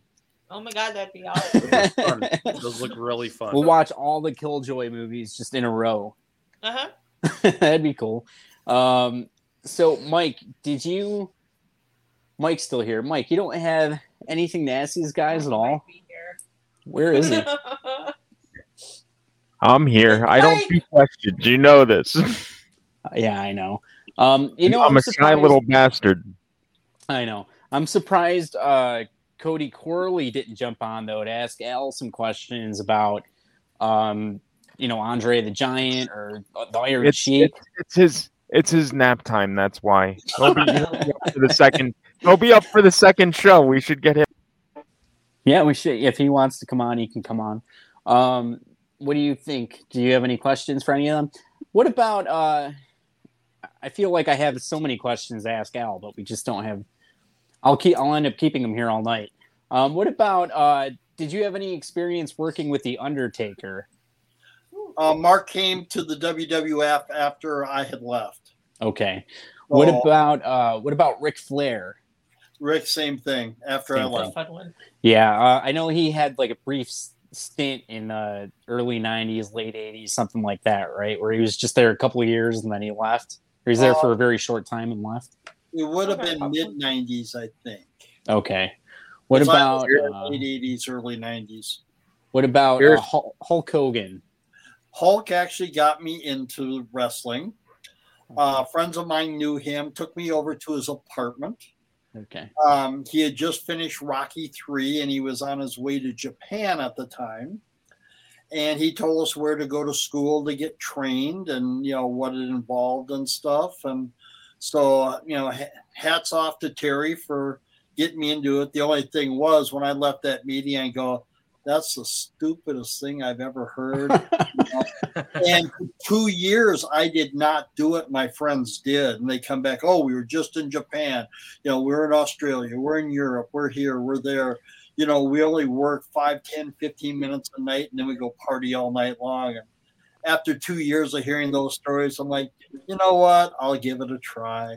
And I outlasted all three of their careers combined. So, How about uh, the Macho Man?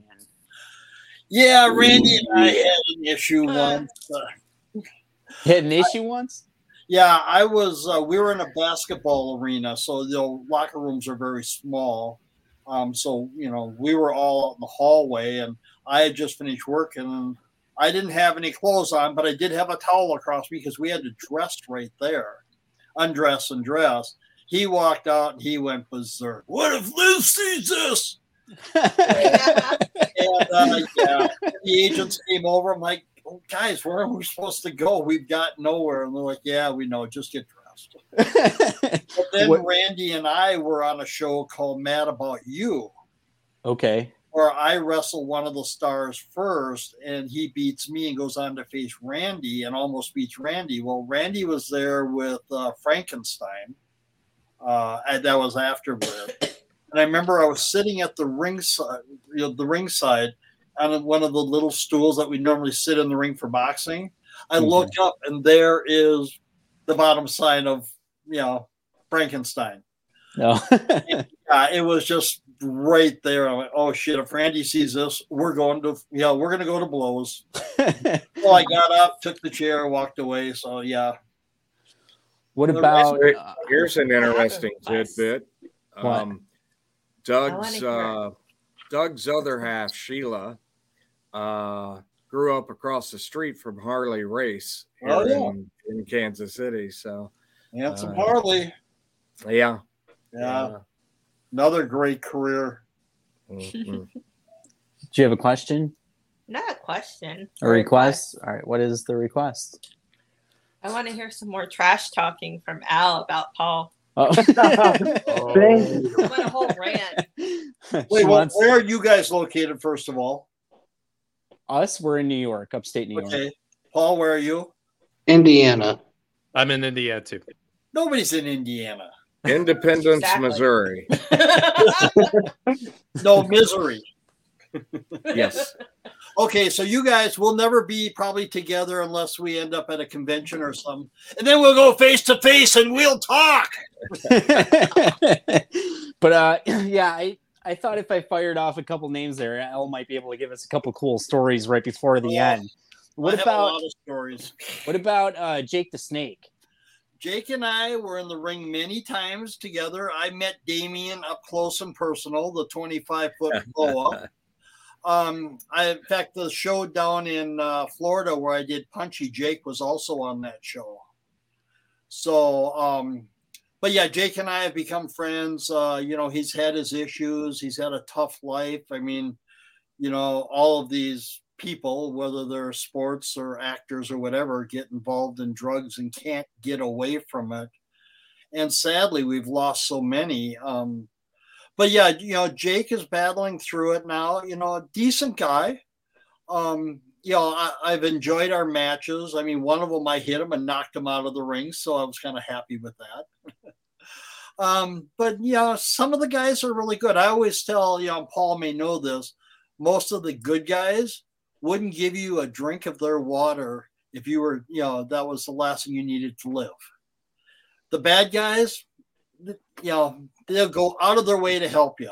Big Boss Man was one of the biggest. Bubba and I went way back. But um, Bubba sat and talked to my two daughters at the time um, at at the arena. You know, before he had to work, and that's when uh, him and Hogan were doing their their angle, and they uh, got the suplex off the top of the cage to the ground and they both sat there for probably 10 minutes. Well, if you've ever done a, a suplex off the top rope, that hurts like hell. And that's just the guy giving it, not even talking about the guy that's receiving it. But Bubba sat there and talked to my daughters for hours. I think he was homesick and but just a, a you know a genuine guy. So most of the heels are you know very nice and you know we pick on everybody in the world. You know we don't have to do it all the time and we don't. So that's kind of cool. But anyways, yeah, I've I've been friends with a lot more heels than I have babies. Mm-hmm. Awesome.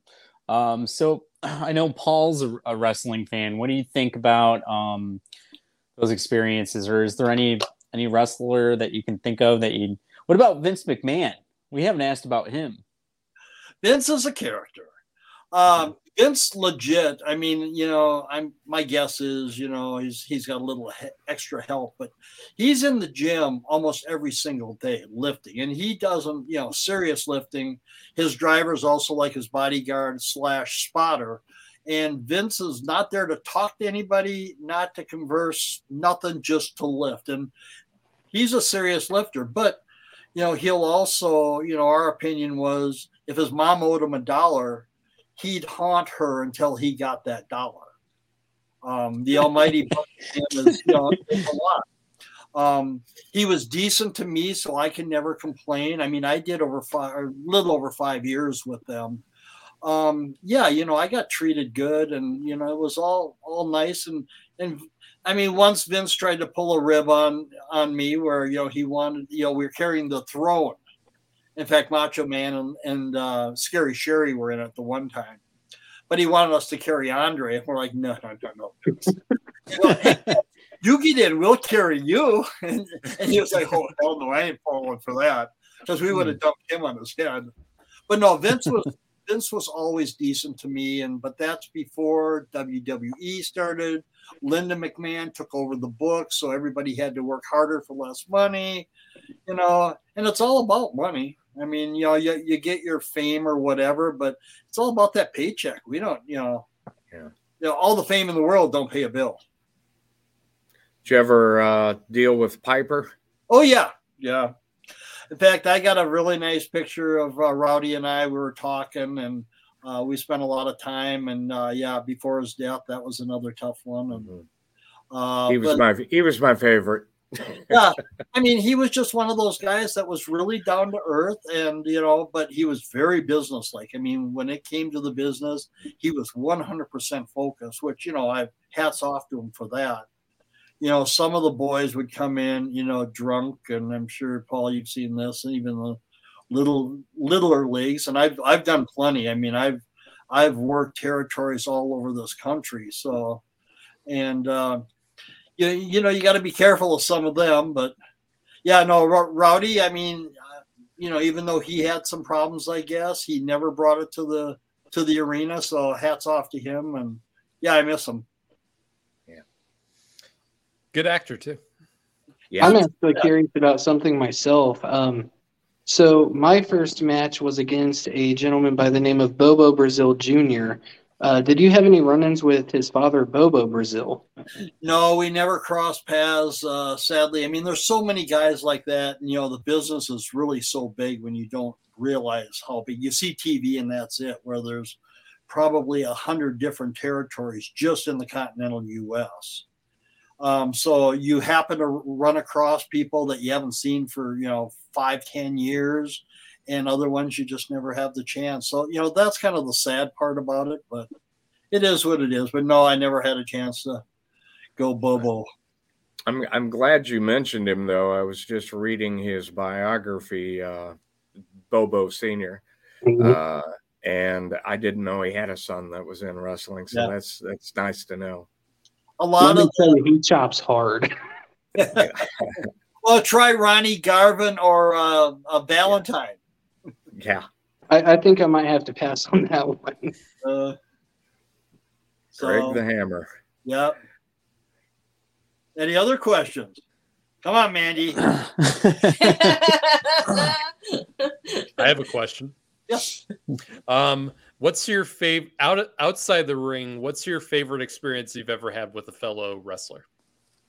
Oh shit, I can't say that. Oh, anything you can possibly share. Uh, oh geez, I'd have to think more. Um, you know, people have asked me to write a book. I'm like, are you kidding me?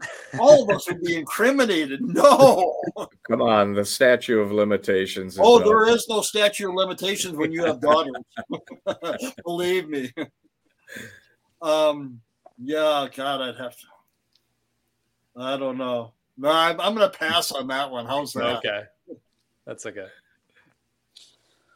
Paul, what about uh just I didn't want to miss anything. What about social Mm-hmm. media for you guys? Yeah, so if you look up uh, Dead by Dark Productions on Facebook, that is our primary Facebook page. That's where I post everything. Um, I also do accept friend requests from anybody who's interested in my film, wrestling, or music work.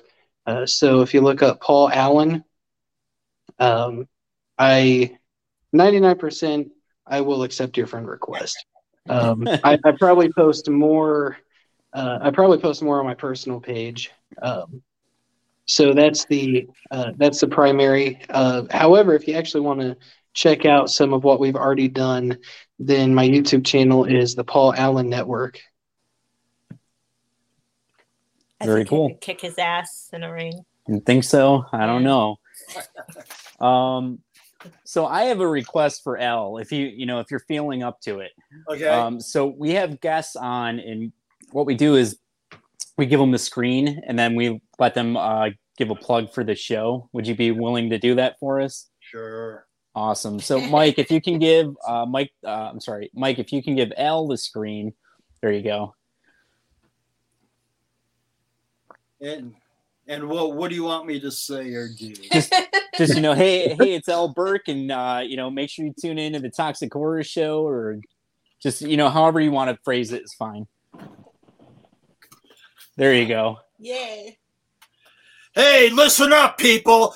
Ah, hey, listen up, people. The Toxic Horror Show. You need to check that out. Either that or I'm going to come whoop you up the side of the head. Understand? Do it.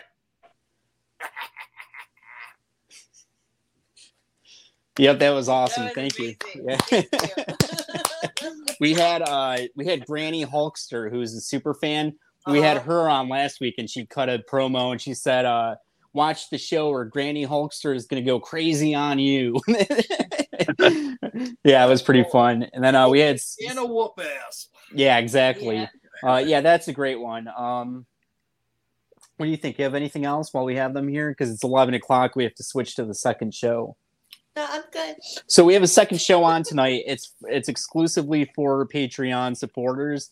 So if you guys have not signed up for the Patreon, uh, I believe it's in the description the description of the video. It's only three dollars a month and we do hours and hours and hours worth of bonus content. Um, of course, you do do some of it. uh, I do a whole bunch of it. Here it is. Here, uh, tiers actually start at two dollars, but to see the Toxic Horror After Show, you have to sign up for at least the three dollar tier, which turns out to be like five cents a week for me, I think, or something like that. By the time everybody gets a cut, uh, it's and you get uh, Mike. What else do you get with this one? Because you get it, you get content from the other shows too. Get- Is he there? Pictures of Cody. No, we don't.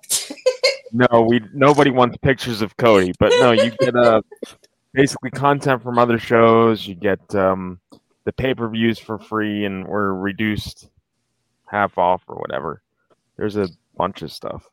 Okay, all right, great. $3 a That's perfect. I Mike. suck Thanks. at selling this shit. Everybody, everybody is better. I suck at it. All right. Well, there is a Patreon where that you guys can sign up for and get some bonus content. Um, the guys on the show, uh, thank you guys so much for being here. Um, I mean, like, you know, I think it was a great episode. We had a lot of fun with all of you. Um, I, I mean, you guys are more than welcome to join the second show too. I know, I think all of you guys probably can't, but if you want to, it is there uh, for you.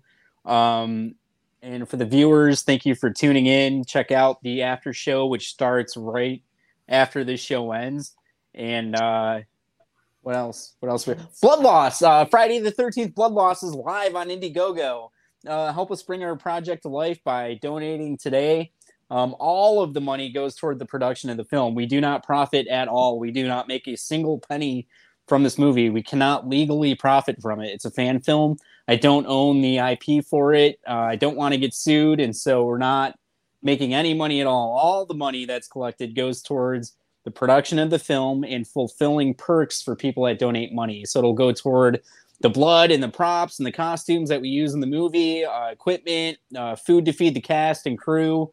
And then uh, the rest of the money goes toward fulfilling perks for you guys. So if you sign up for a t shirt or something, we have that made, but we don't make any money off it at all.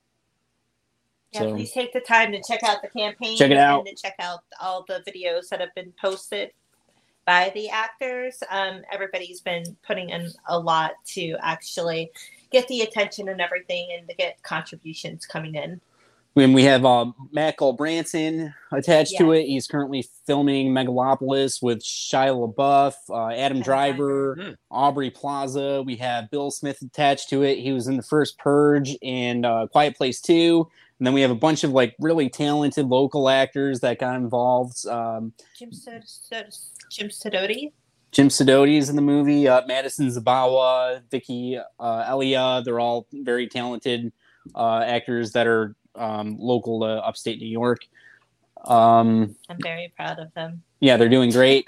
of course, check out uh, First Caller, which is on Tubi. You guys can watch it on Tubi, and you don't even have to pay for it. You know what I'm saying? You can just Final, watch it. final caller. Final. I'm sorry. Final caller. That's final right. caller. And it's uh, find it in movies. Final caller. It's on TubiTV.com. You guys can watch it for free. Okay. I mean, you can't beat that deal, right? Yeah. Um, there might be a couple commercials. You just sit through Thanks them. for And uh, having me. Yeah, thank you so much, Jack, for being on. And then And. Jack's I'll- holding his head like, oh my God, messed up the name. no, I'm gonna get Jack. We'll get Jack back on with Doug and Todd sometime so that they can all talk about the projects together too. That'd be My fun. head hurt. And then, of course, Paul and Garrett have their movie coming out hopefully in October. Um, we'll play the uh, the first harvest, of course. Then we'll play the the final trailer once you have it ready, um, and we will get you back on. We'll get you back. Yeah, we should do a watch party. We'll get you back on to talk about the music too, if you if you want to come back on, because I didn't even, we didn't even get to talk about that or some of the wrestling stuff that you've done. So we'll have you back on whenever you guys want to to talk about that stuff. And then of course Al Burke. Oh my God, Mr. Outrageous himself. Uh, Punchy the Clown. Again, I was I'm just a huge fan of Killjoy. That's how I knew of uh, of Al. And then he got attached to Helvira, and I'm like, Morgan, come on, you gotta help me out here. So, um, I reached out to Al. He was nice enough to come on and talk to us about Andre the Giant and uh, Eminem music videos and all kinds of things. So Charles Band, Full Moon, and Helvira, of course. He's Mr. Nanners. Uh, he's bringing Punchy the Clown back. I hear. I had someone, a little birdie, told me. Um, That's what my name is, Mr. Nanners. oh, I thought it was Little Birdie. But that's what you were saying. That's me. I'm Little Bird. Okay. Well, She's Mr. Nanners. I'm Mr. Nanners. Uh, yeah. Um, so, Al, thank you so much for coming on and hanging out with us and answering questions and all this stuff. Um, did I miss anything? Did I get it all now? PureSpectrumCBD.com. That's where I get my CBD. The kind of I don't know. That's where Mike gets his CBD. Paul. Paul, he, he left. Uh, so here it is, PureSpectrumCBD.com. Use the code RIR Network and save 15% off your order. If you spend over $100, it's free shipping as long as you're uh, domestic. What? Okay. Well, anyway, I'm trying to give give get all the sponsors in. Okay, Evil Lurks is on TubiTV.com. Check that out. It's also on Apple TV. You can rent it for $3.99. I just But watch it on. You're gonna just watch it on Tubi. You know what I'm saying? Uh, you got a couple of commercials, but it's worth it. Um, and now I think we got everything. Blood Loss on Indiegogo, Tubi TV. Check out Final Caller. Watch all the Killjoy movies. They were on Tubi the last time I checked. Or we might have to do a watch party like Mandy wants, and we'll we'll, we'll do all the killjoys. Th- yeah, that yeah, that's what I said. That's what I was saying. Yeah, yeah, I'd love to do that. Believe me, I would love to do that. We Um, can do that, and, uh, and we can talk in between each one if you want. And See, he's gonna do it. Let's do it. yeah, let's do it. Um, so Al, we're we're having the Helvira themed episode next week. We're gonna have some of the actors from Helvira on. So viewers, check that out. Uh, Al may or may not be on. Um, he, he hopefully he is because we want I want him on every week. But uh, if he, you know, he has to check his schedule. He's busy, you know, he, he works. So Busy, but if he became a part of the Toxic Horror Show, he is. He's here right now. He's so live. fun. Yeah. Um. So hopefully we'll have him on next week. Uh, but we'll definitely have some of the other cast members on, and we'll be promoting Helvira next week as well. So tune in next week for an all new episode of the Toxic Horror Show, episode ten. We don't have a name for it yet, but it'll be great once we have it. I'll think It'll be of it. Helvira. It'll be Toxic Horror on the Run. No, I named the shows and that's not it. All right. um, thank you guys for watching. We'll see you all. We'll see some of you on the show in a couple minutes, and we'll see the rest of you next week live. It's free again, 9 p.m. Eastern on Rabbit and Red Radio Network. Did you forget what we were on? Yeah, I kind of did. thank you guys. Thank you. Thank you. Thank you very much. Thank you all. Look forward to it.